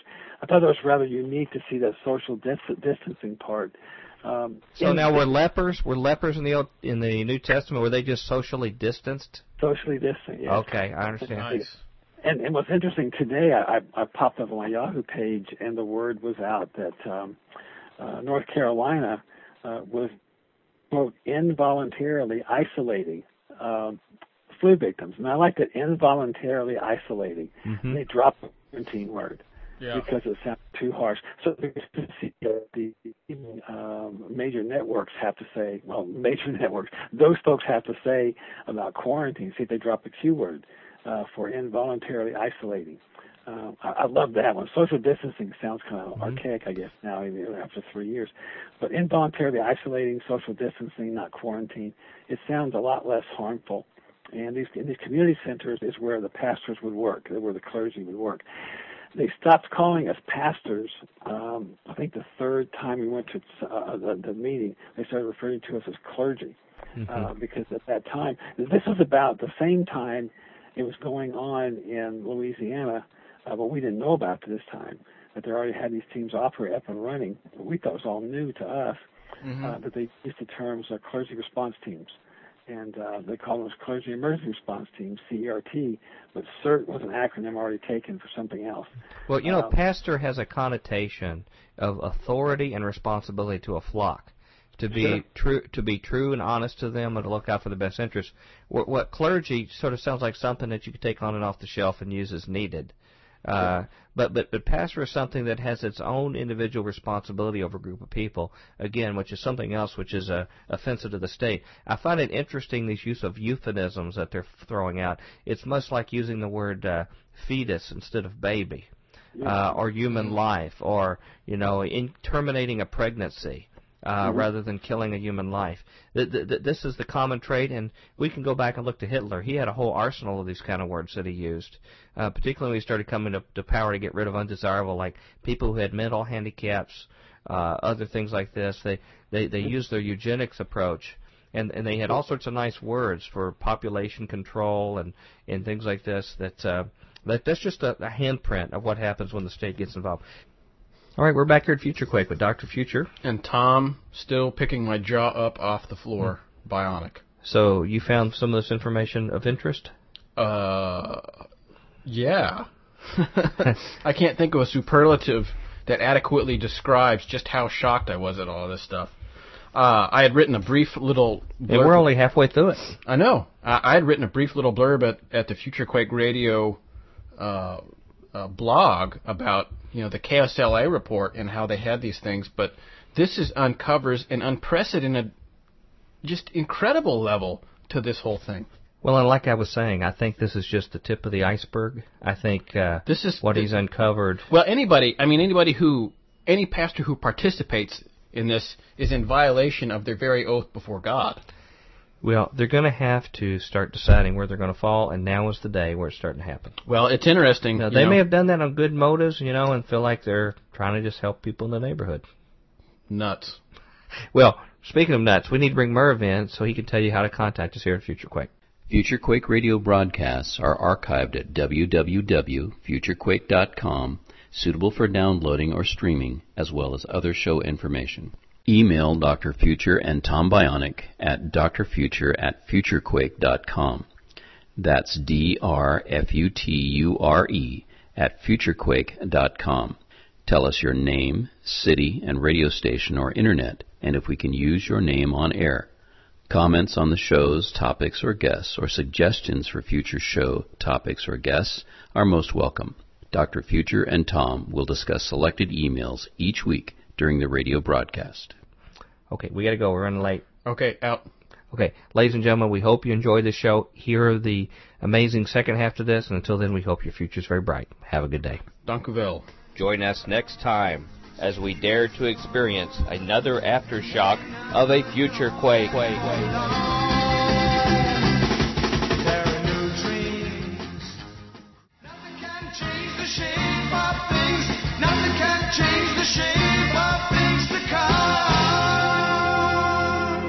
Welcome to the Thursday edition of the Future Quake Show. I am Dr. Future. And I am just Stumped. Stumped. Gosh, this whole Can't show. believe it. I look forward to this day when you would be spellbound. This, this, uh, folks, we're talking today about uh, uh, with uh, Pastor Walt Mansfield talking about uh, the federal manipulation of pastors for population control. That was my line. Well, tough. Too bad. It's if you heard yesterday, I think you understand just a glimpse of what you're in for.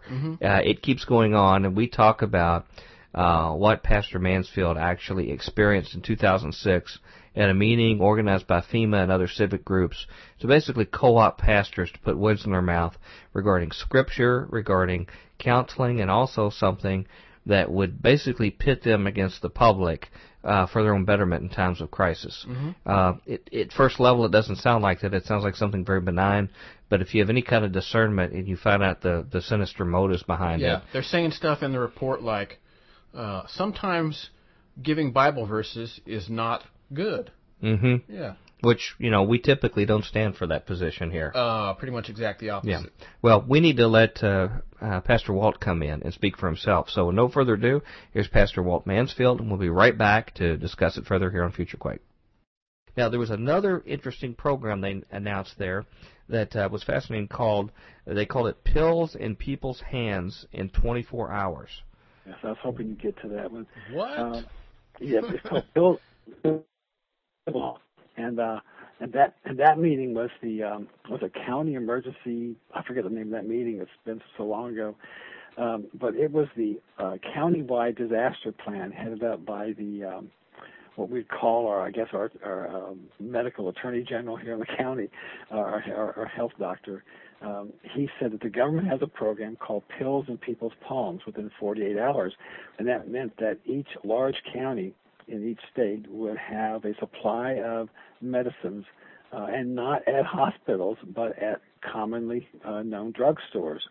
Um, they openly said Walgreens uh, here at here at that meeting, and said that that would be a center for the distribution of pills.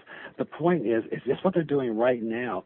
If you get on the internet now, just pull up a Yahoo page or MSN or whatever you use, the, uh, the so-called news has it that there's a panic in America now over the swine flu and uh, they're looking at getting medication as fast as they can into the population's hands.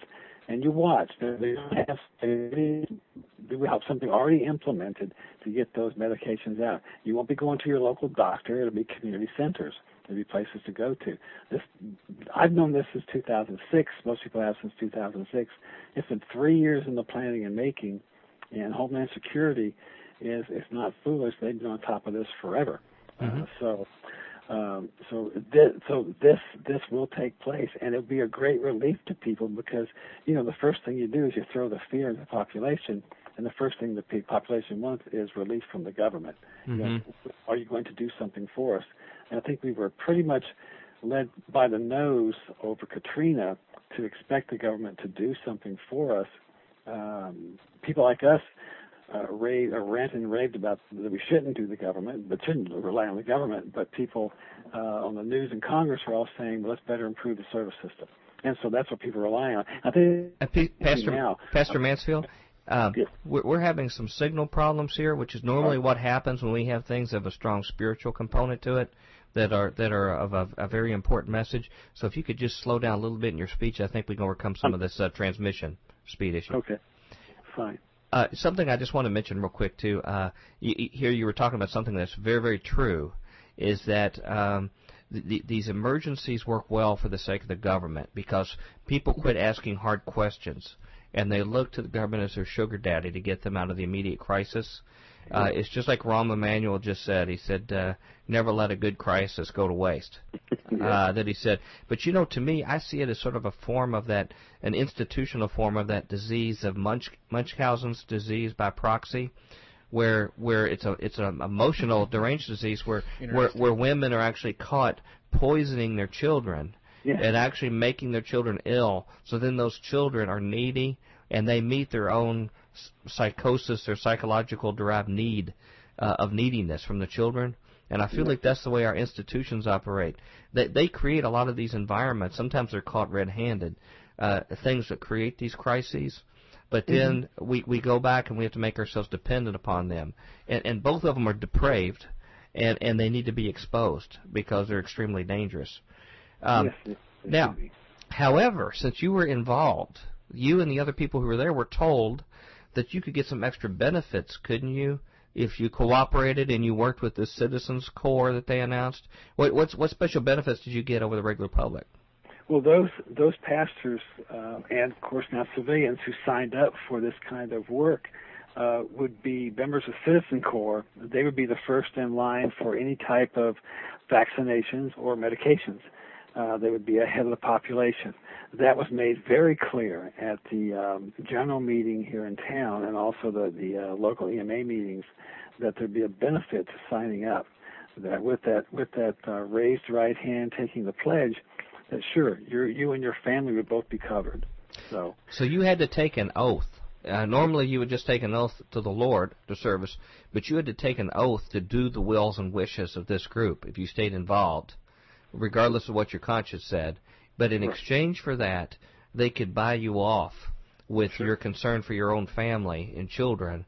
And, and you know, I would think most pastors basically have their own family sacrifice for the sake of their ministry. Uh, There's a lot, a lot, a lot of pastors' families, unfortunately, uh, that that pay a price because a pastor is called to their flock and to assist their flock, and, and I think there needs to be compromise on this. But this is directly trying to undermine a relationship between a pastor and his immediate family, absolutely. and trying to tempt them Gosh, this is to do to do things that are insidious for the sake of, of protecting their own family. Well, you you uh, used the right word, insidious. Um, I sat there listening to this and seeing that you know you don't have to read between the lines too much. Uh, but once the group grew into the full training time of, of the 30, I think was 30, 31 men who were there, um, you get to see their faces and face promises. And most of the guys are nodding their heads, going, "This is great. This is good," because you know finally pastors are getting perks. And the reality is, you're not, we're not getting a perk from the government. It's just one more nail in our coffin, one more ring in our nose, whatever analogy you want to use, to guide us into what they want us to do. Uh, so it's very frightening to see the relationship being built between the government and the church. Uh, it used to be old line liberal churches that would give in to this.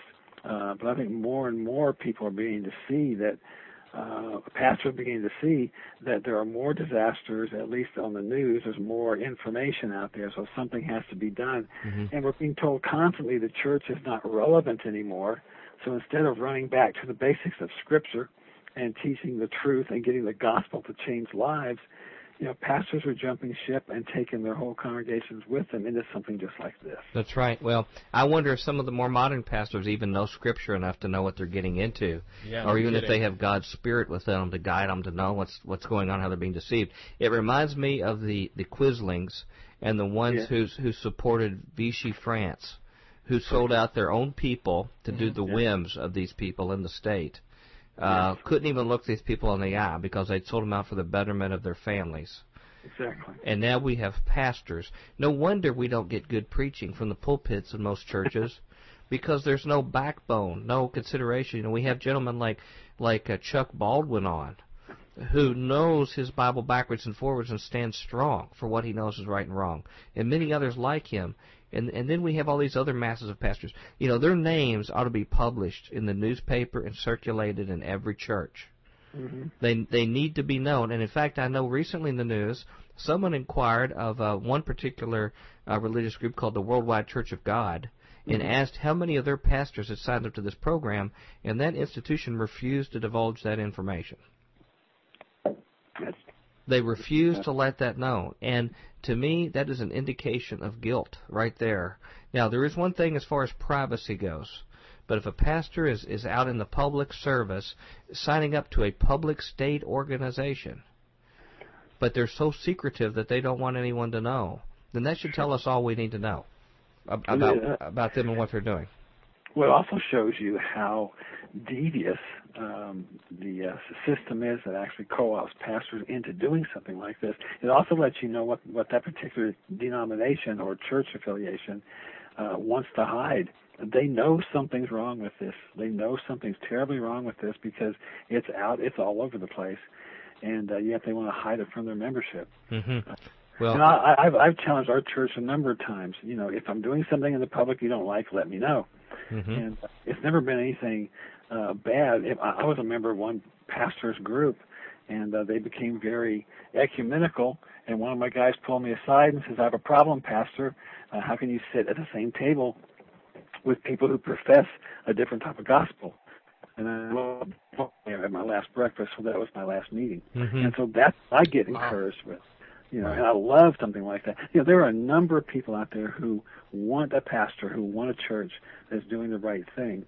And the problem is, uh, the only ones you hear, read about, make the front pages, mm-hmm. it seems, are those who are kowtowing down to the government. Well, you know, if, if we are entering the last days, uh, we're going to discover tares that have been sold amongst the wheat. That's right. I'm not naming individual names right now, but just don't be surprised if we start seeing the Lord's the one who will expose them. But we will start seeing those tares out, and it's there are going to be some people that we're going to be shocked to find out uh, that have not been part of the wheat and part of the fruit uh, of the Lord at that time. And by the way, what you just shared about this is corroborated with the gentleman who was our former co-host here on Future Quake. Mm-hmm. He was actually invited. He was a former clergyman in Tennessee. Was invited to identical kind of meeting in Tennessee by another clergyman uh, with the same group, and was he was told the same offering that he would be offered preference for food and medicine if they cooperated with this group, which totally corroborates your story and he was not aware of you. He was not aware of what you were doing. Uh, I just mentioned a few random words about it. He says, "Oh, that sounds like that group I was invited to go to."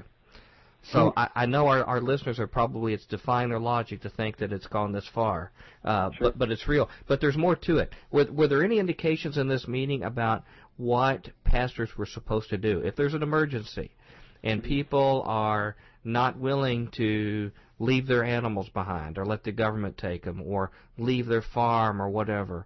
Uh, what were what were pastors expected to do d- during those events, and also even beforehand, and how they would talk to their congregations before an emergency would happen?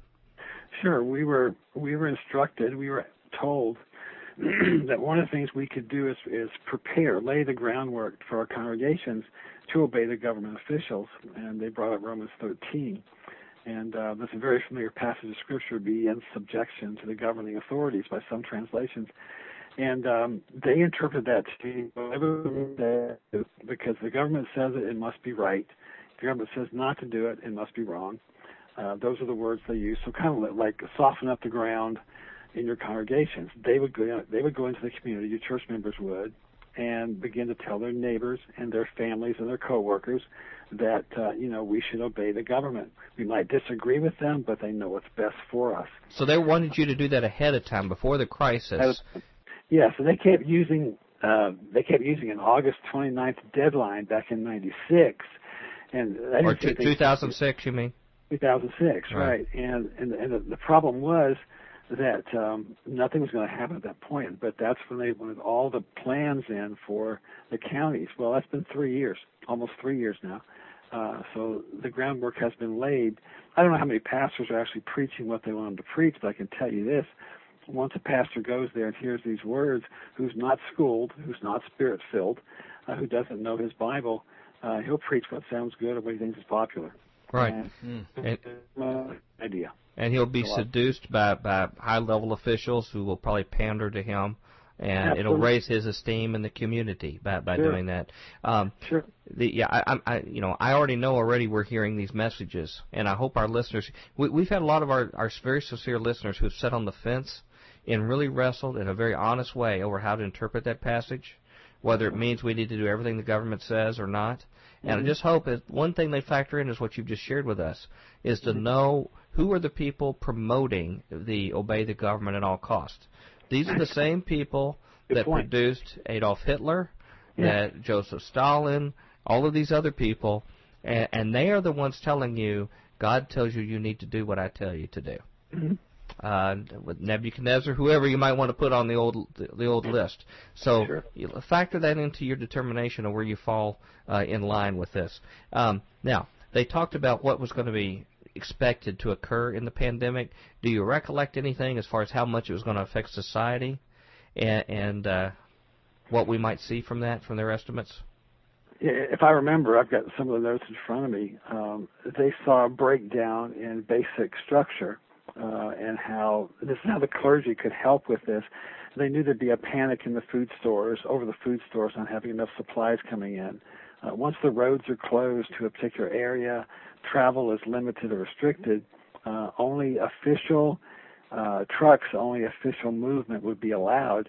And they said, uh, you know, your local Kroger truck, which is our grocery store up here, uh, would not be traveling the roads as often, so the food supply would be down uh, basic necessities would stop. If people became sick, the water treatment plants would probably stop operating or run to a 50% capacity, so you had to cut back on your water usage.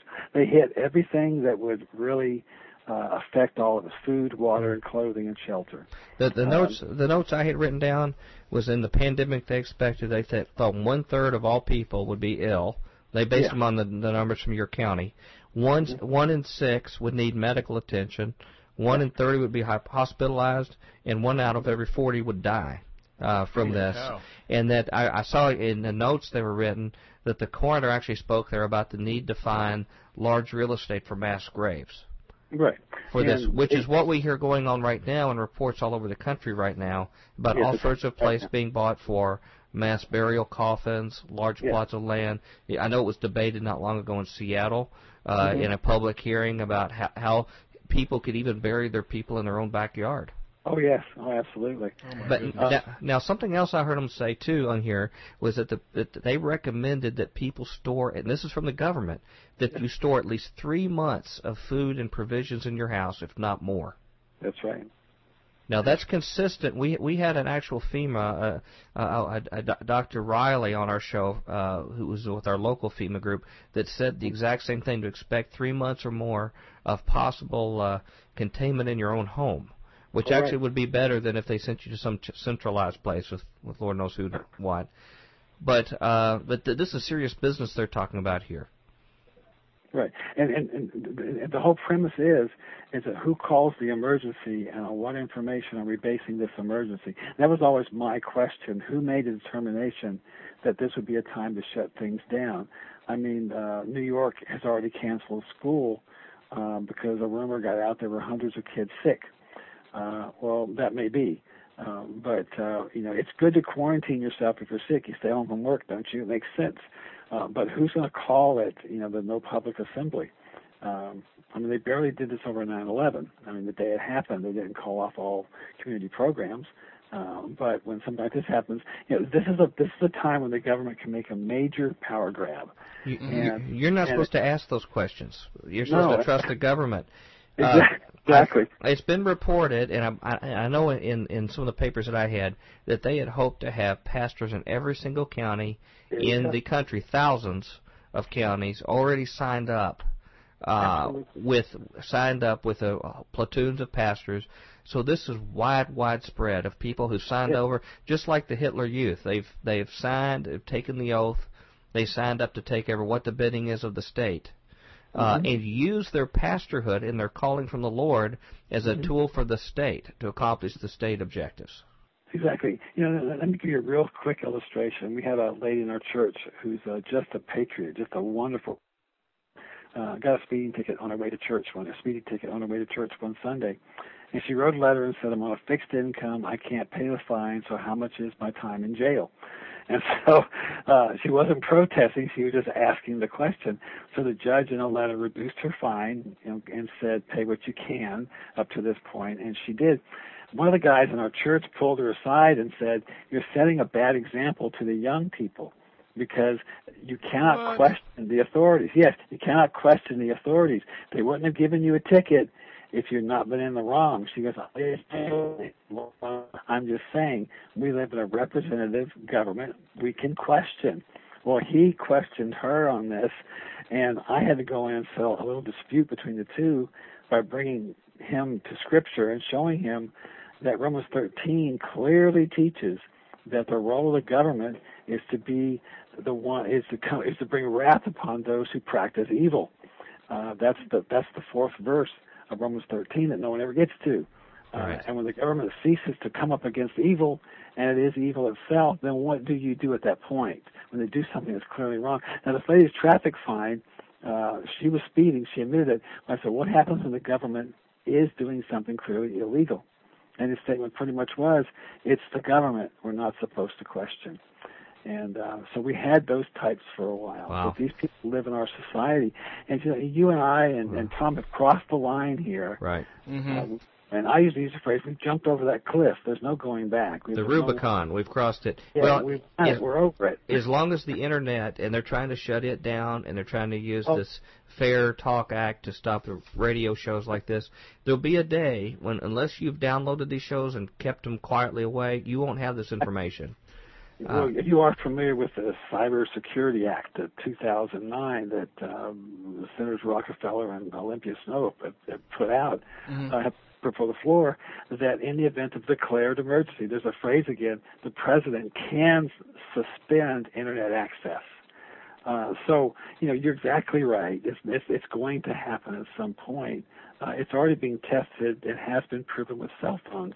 You can shut cell phone systems out in an area to prevent so-called terrorists um, executing bombs at that point Right.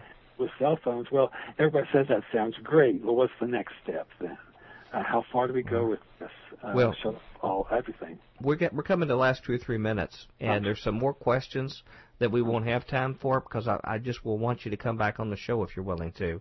But I want to ask you a real quick question. There's been rumors out about FEMA having prepared a book of sermons for pastors. Have you heard anything about this? Do you suspect there's any truth to that? Oh, I, I assume there is. I, I'm out of the loop completely. Um, I can't get any access to much, but other people can. Um, people who are listening to this right now can simply call their local EMA office and ask if there's anything that they can get their pastor to help them prepare for a declared emergency. Use that phrase, a declared emergency, and FEMA, the local office, will be willing to give you any information. So that may be in there, but the suggestion on how to preach, yes, that is that's out there already. Well, I would li- I'd like to take that as a challenge for all our Futurians listening. Try that. Try that, and let's see what happens. And and Tom keep, Bionic's going to try that. keep us here at uh, drfuture, futurequake.com or Tom Bionic at futurequake.com. Let us know what you find out. Let's compare notes. And we will shine the light as best as we can on what's going on. One last quick question, if you can answer this in a minute or so. Uh, having said all this, do you think Christians should be, I know this seems uh, obvious, but I want you to comment. Why do you think Christians should be suspicious of the actions and motives of our government? And if so, what should we do about it? Well, if, if I can use a quote from a from a from a movie, you remember Close Encounters of the Third Kind? I think Right. People have seen that one. They're on the helicopter. Um, the um, Richard Dreyfuss is trying to tell the people it's a fake. The army's lying about this, and one lady doesn't take off her mask because she's afraid she'll die. She says, "Look, if the army doesn't want us here, then it's none of our business." And I think Christians have to understand it is our business to get into this world and make a difference. Mm-hmm. Jesus didn't say to be salt and light. He said we are salt and light. We have no choice.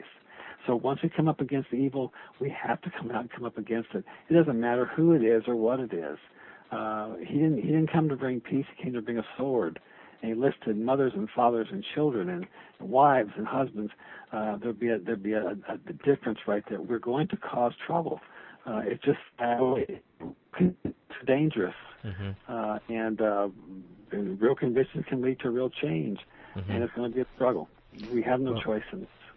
Well, Pastor Mansfield, I just want to tell you that uh, I, I hereby nominate and induct you into the Futurian Yeah, Hall of Hall of Honor and, Honor. and Heroism. Yeah, And a hero. would you please come back again and share with us some more in the future about your observations or what you're finding out as well? I am blessed. Thank you. Well, and I just want to thank you so much for your brave. I hope you set the example for other people that need to come forward and tell us what they're hearing, and all of us take a stand. You know, we take a stand here out on public radio. People know where we are in these things. They they know where to come get us, but this is this is where the Lord would have us to be. And I thank you so much for your willingness to serve the body of Christ and our fellow citizens in this way. God bless what you do. Well, please keep us posted, and we're counting on you, Pastor. We're counting on you to keep an eye out for us and other kindred spirits like yourself.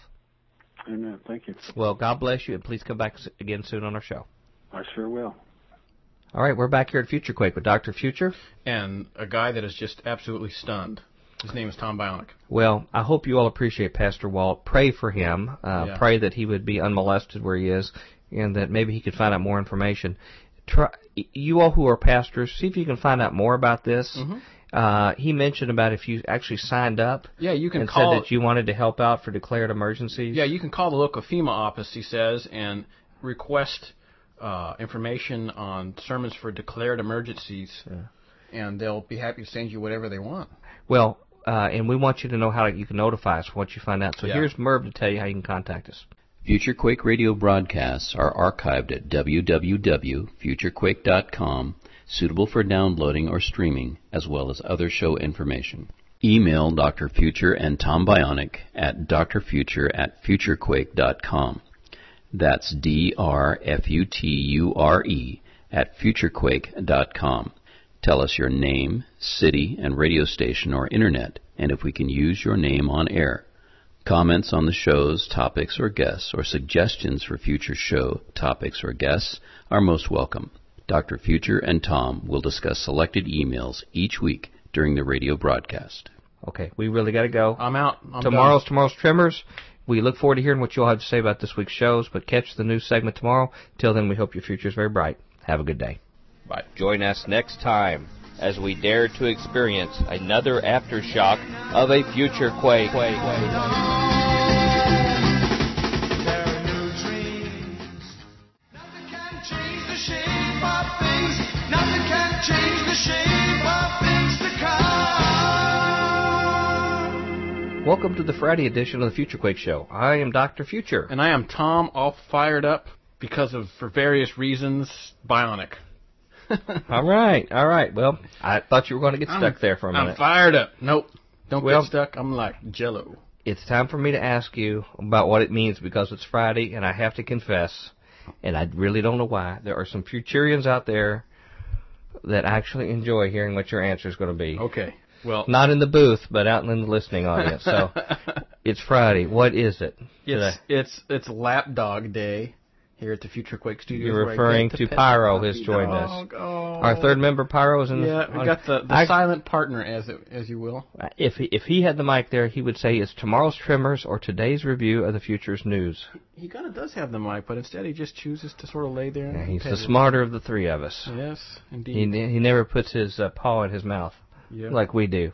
Well, it's Friday, which, as we're saying, is a time for us to review the news Mhm. with an eye to the future. Uh, our regular institutional, which actually we should be institutionalized, our institutional view of the news from our future quake perspective, and Yeah. particularly some stories that people may not be aware of. Indeed. gives us a chance also to make some uh, important announcements because there's a whole lot of stuff going on with Future Quake, and Holy who knows cow. what the future holds until they finally shut us down and Mhm. we're loaded in the FEMA truck. Mhm.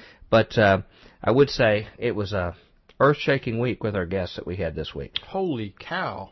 I mean, this is one that ought to circulate like- around the planet a few times. I feel times. like I could do like a whole show just on commentary about how deep the deception is, both to the public at large over this thing, and both, you know, like I feel like these, I feel like these people are like putting on Peter's robes and then pulling like an Ananias and Sapphira.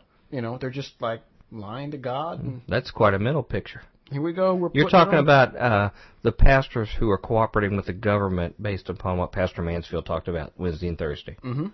Yeah, that's that's something that we look forward to hearing what your comments are because we're finding so many of you all are kindred spirits with us and understanding what's going on. You may be learning the same time we are Mhm. and grasping these things, or, or maybe you've been in onto it for a while. But Mhm. um, we're hoping that we can get more evidence, more information like that. Other pastors, if you have any information like that, you can get. Uh, we need to know what's going on. And if you're a pastor that that it concerns you what you see, then you're the kind of pastor that we respect. Mhm. Um, I got a few announcements to make. Some really exciting things. One of the biggest Yeah. ones impacting our show is that we were very graciously invited, and now we are formally part of an online network of kindred spirit radio shows called Mhm. the Revelations Radio Network. Mhm. Uh, a host of, I believe, something on the order of 22 different internet-based talk shows that come from a biblical uh, background that focus on things like Bible prophecy, uh, New World Order, Mhm. uh, other kind of issues that we cover here. And uh, unbeknownst to us, even though uh, these shows get a tremendous uh, listenership in that network, I guess some of the folks over there had started listening to Future Quake and actually found that we were worthy to be part of the network.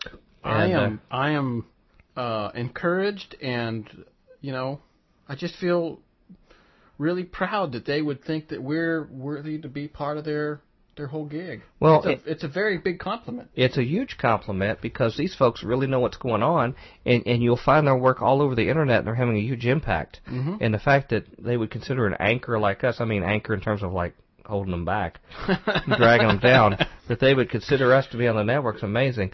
Two people I like to meet that are mentioned that were uh, critical to this, and we've had the luxury and privilege of talking to since then. Mhm. Uh, one is Chris White, Mhm. who uh, uh, who hosts the show Nowhere to Run, and uh, also is part of the Frank and Chris show, and Frank Lordi, I believe it's pronounced Lordy, L-O-R-D-I, Mhm. uh, who who has his own show called Wise as Serpents, and, Mhm. and the other part of the Frank and Chris show. It's a live call-in show. Oh, But if you if you have already listened to the four-year archive of Future Quake, and you can't get enough, or you'd like to hear more competent people talk, Mhm. then I would recommend you go over to Revelations Radio Network, catch out, catch Frank, Chris, anywhere the whole gang. These are kindred spirits. You'll even find um, the folks from uh, Peering into Darkness Radio, PID Radio. yeah. Are some of our over there. some of our buddies. Yeah. That's right. So uh, you, you'll you'll find uh, uh, Derek and Sharon Gilbert's show over there. It's also dearly beloved there. But uh, this is the kind of information that I think you'll relate to as well. And uh, you know, when you find a really uh, rotten show here on Future Quake, maybe you can find some you good stuff find over there, better there. Yeah. like ones where we're talking all the time. Uh, you'll find some good stuff there. But again, it's been a privilege. I, I uh, had a chance to do some indirect communications with uh, Brother Frank. He sent a uh, an actual MP3 audio introducing himself. Oh, great. And I'm finding where, where a lot of us are just right at the same point in life, same point in our, our knowledge of the Lord, Mm-hmm. and uh, hopefully we'll hold each other up. And uh, the amazing thing is uh, Chris White, who again you sure want to recommend you check out his shows. Um, he actually, believe it or not, is here in Hendersonville. No. Yes, and uh, he is here in this area. I don't know what God's doing of putting us all here together. We've had some fellowship yeah, with yeah, him. Yeah, uh, yeah, yeah. yeah, Wow. and some of our own circle of friends that we hang out with here through our church fellowship. So good things are happening. So who knows what else is going on? Uh, you know, Chris Pinto's here in our neck of the woods too, at our church fellowship, and Like, more people on the start, way. Like looking out for like FEMA infiltrators. At They'll have a dedicated truck for those it'll of us just, here. It'll just back up and like Yeah, it'll be just like we'll carry on like normal. It'll just be the same gang. We'll Yeah. just be in a stall log. like, hey guys, what are you doing? And just some barbed wire around will be the only difference. That's But cool. hey, free food. You know, you mm-hmm. look at it that way.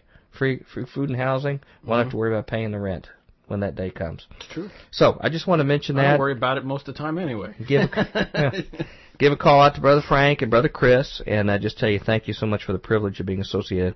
One other really quick announcement was um, I was invited, and I think this was all pulled together by Brother Guy Malone, the uh, alien stranger who has been on our show in the past, and the guy who is the host of the amazing uh, Ancient of Days conferences at the Roswell UFO Festival.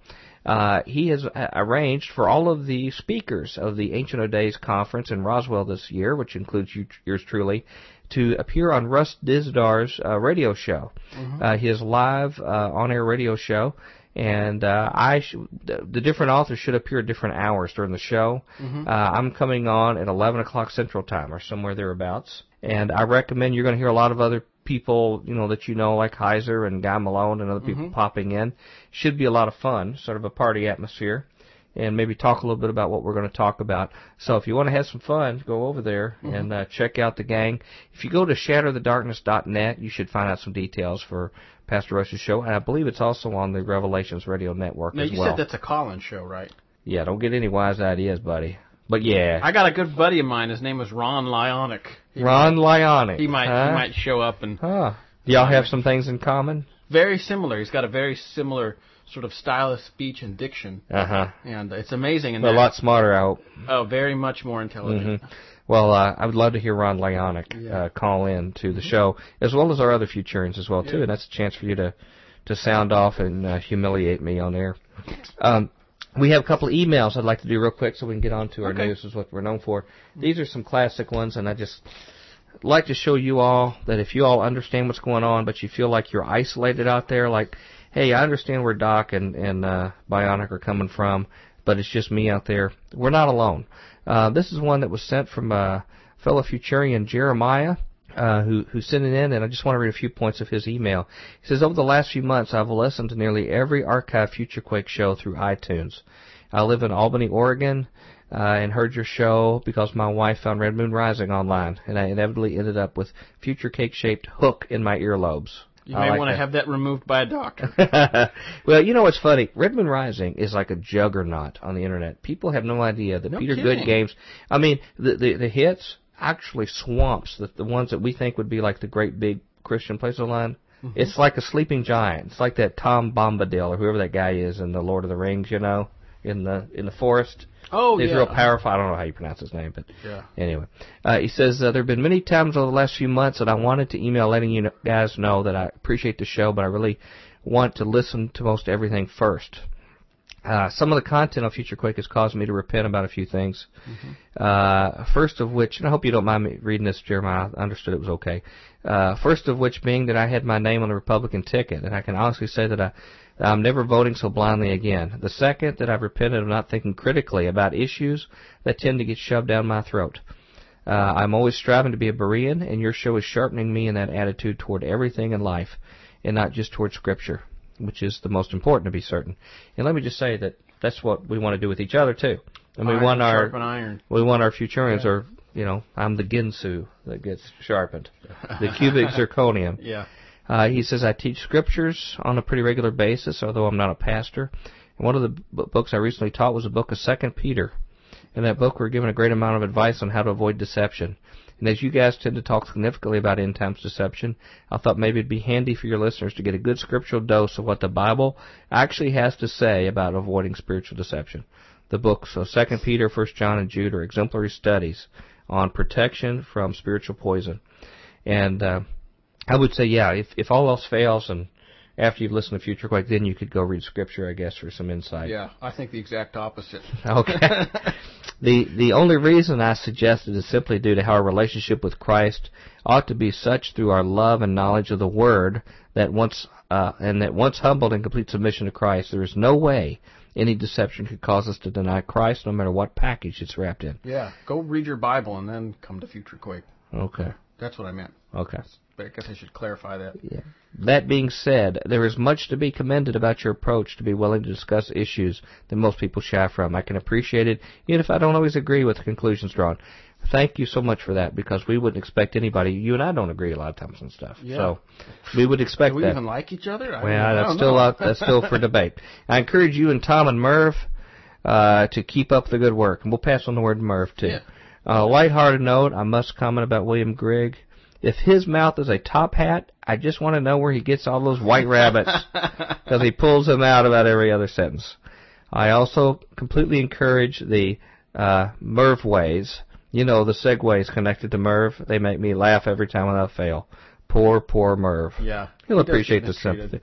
Yeah, he says there's a topic that seems like it would lend yourself to your show, uh, and I have no no idea who to suggest as a speaker. And I'm sure, by the way, I'm sure nobody would be interested in this, but but I've read about a bit of it on the internet, and the topic is how the Smithsonian covered up the fact that there were thousands of burial mounds exhumed in the USA back in the 1800s, where giants' bones were found all over the continent. The American Indians were also commonly quoted to talk about them as well. There's a great deal of information taken down about it, and I think the Ohio burial mounds are some of the big ones up where I used to live, Yeah. and close to Pastor Walt. Wow. As one of the big ones. Uh, there was a great deal of information taken down about it, but I've never heard them taught in schools. From what I understand, it is not talked about because of political correctness. Here's some of his favorites on the shows. Uh, they sort of line up with us a lot, and a lot of you out there. William Grigg, Peter Goodgame, uh, Chuck Missler. He says he listens to K House online almost every day. David Lowe and Jerome Corsi. Uh, there's a few others, but those are the ones that instantly came to mind. And he says, one last thing, Dr. Future, I want to say you're a great example of a guy who is wise as a serpent and gentle as a dove.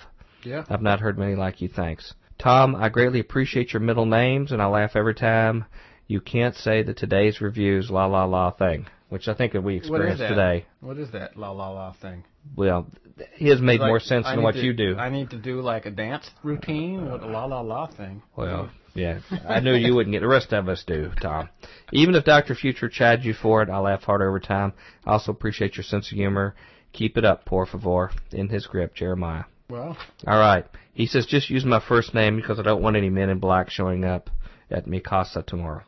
That's okay. I understand. They're coming anyway, by the way. We've Don't given worry. the men in black your last name, Yeah. Jeremiah, so sorry about that. We have a direct line to the MIB compound. we have a deal sort of like the government has with the aliens, you know, where they allow them to pick up abductees in exchange for technology. We we're left alone by the men in black as long as we give them up Futurians now and then, a few of them for sacrifices. Yeah. So, uh, there's another one. Do you, mind another one I can share real quick? Sure, man. Because he was just so cool.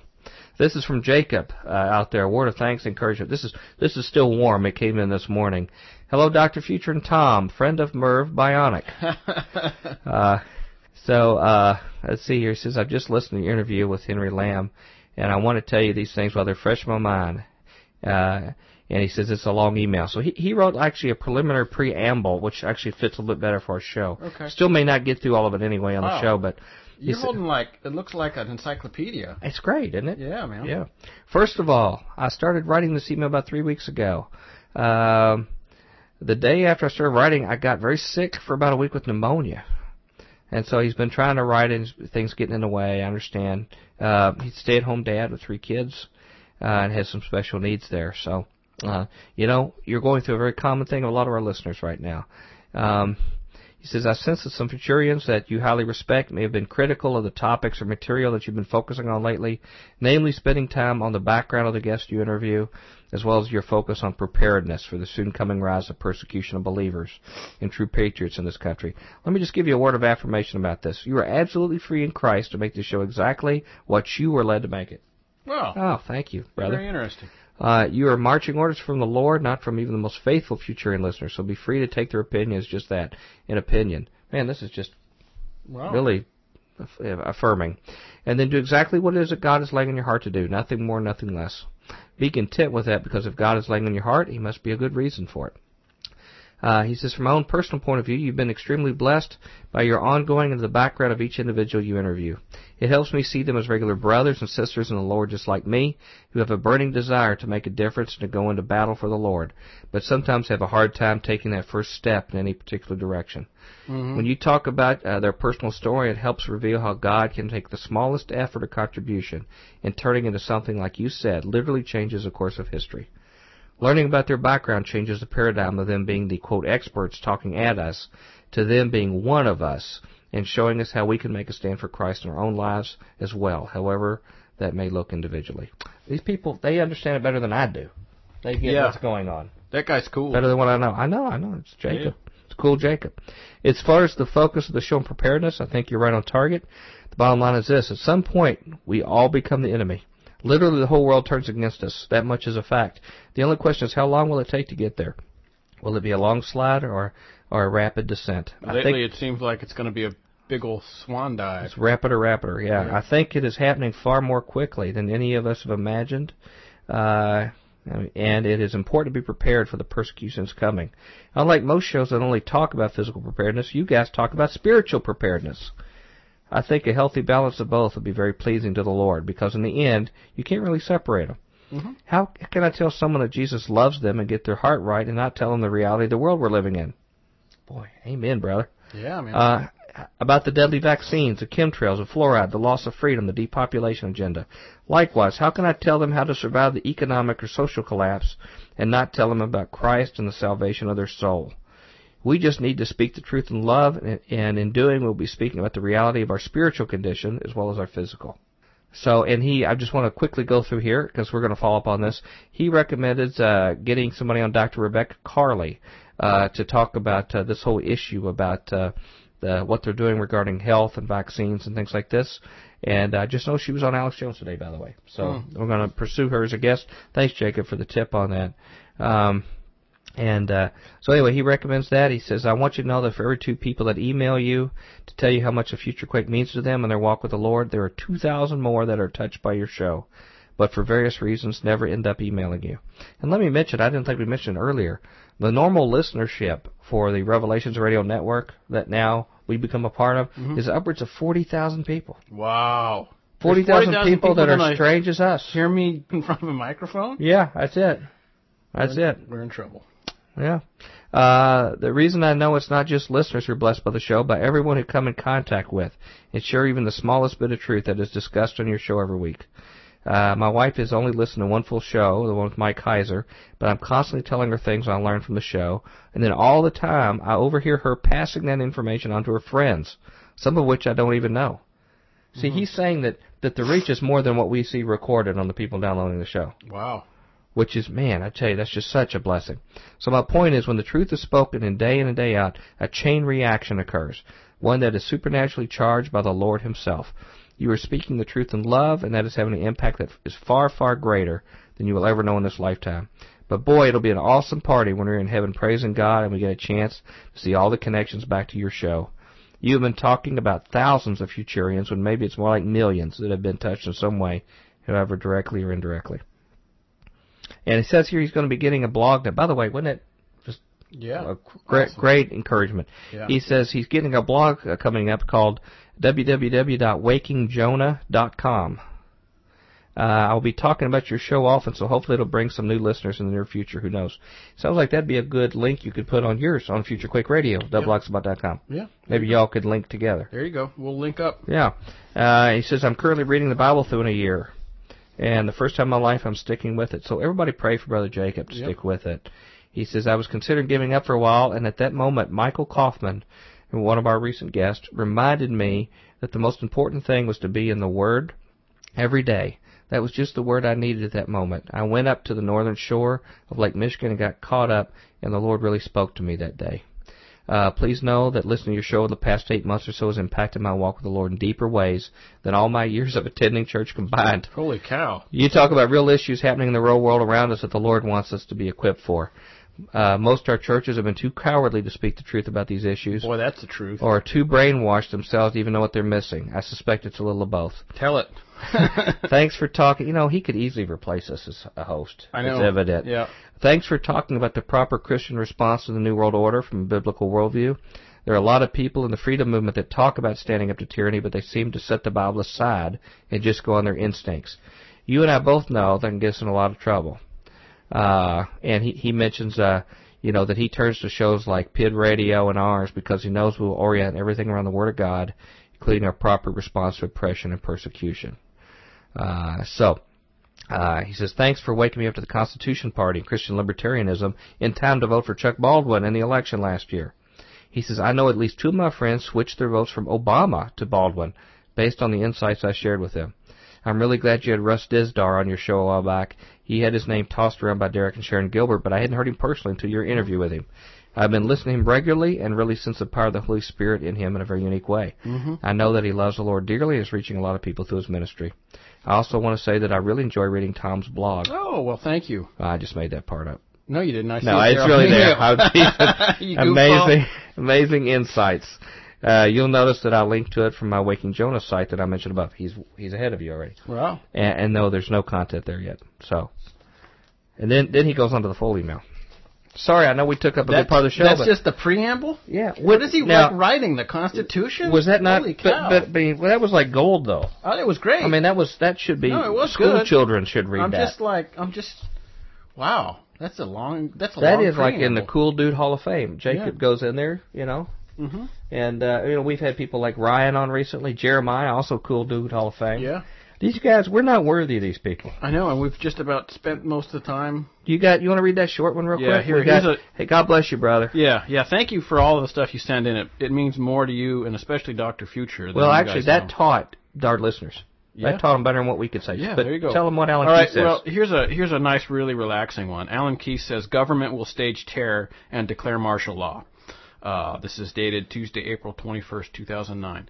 Former presidential candidate Alan Keyes has given perhaps his most dire warning yet, saying that the Obama administration is preparing to stage terror attacks, declare martial law, and cancel the 2012 elections, which is why they are demonizing their political enemies as criminals and terrorists.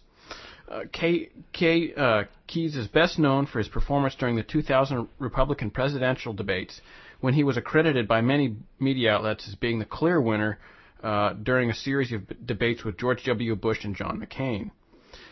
Uh, it's obvious that they will stop at nothing, Keyes told attendees of a, of a reception in Fort Wayne, adding, We wake up one day and there's a series of terrorist attacks. The economy is paralyzed. Martial law will be declared everywhere in the United States, and it won't end until the crisis ends.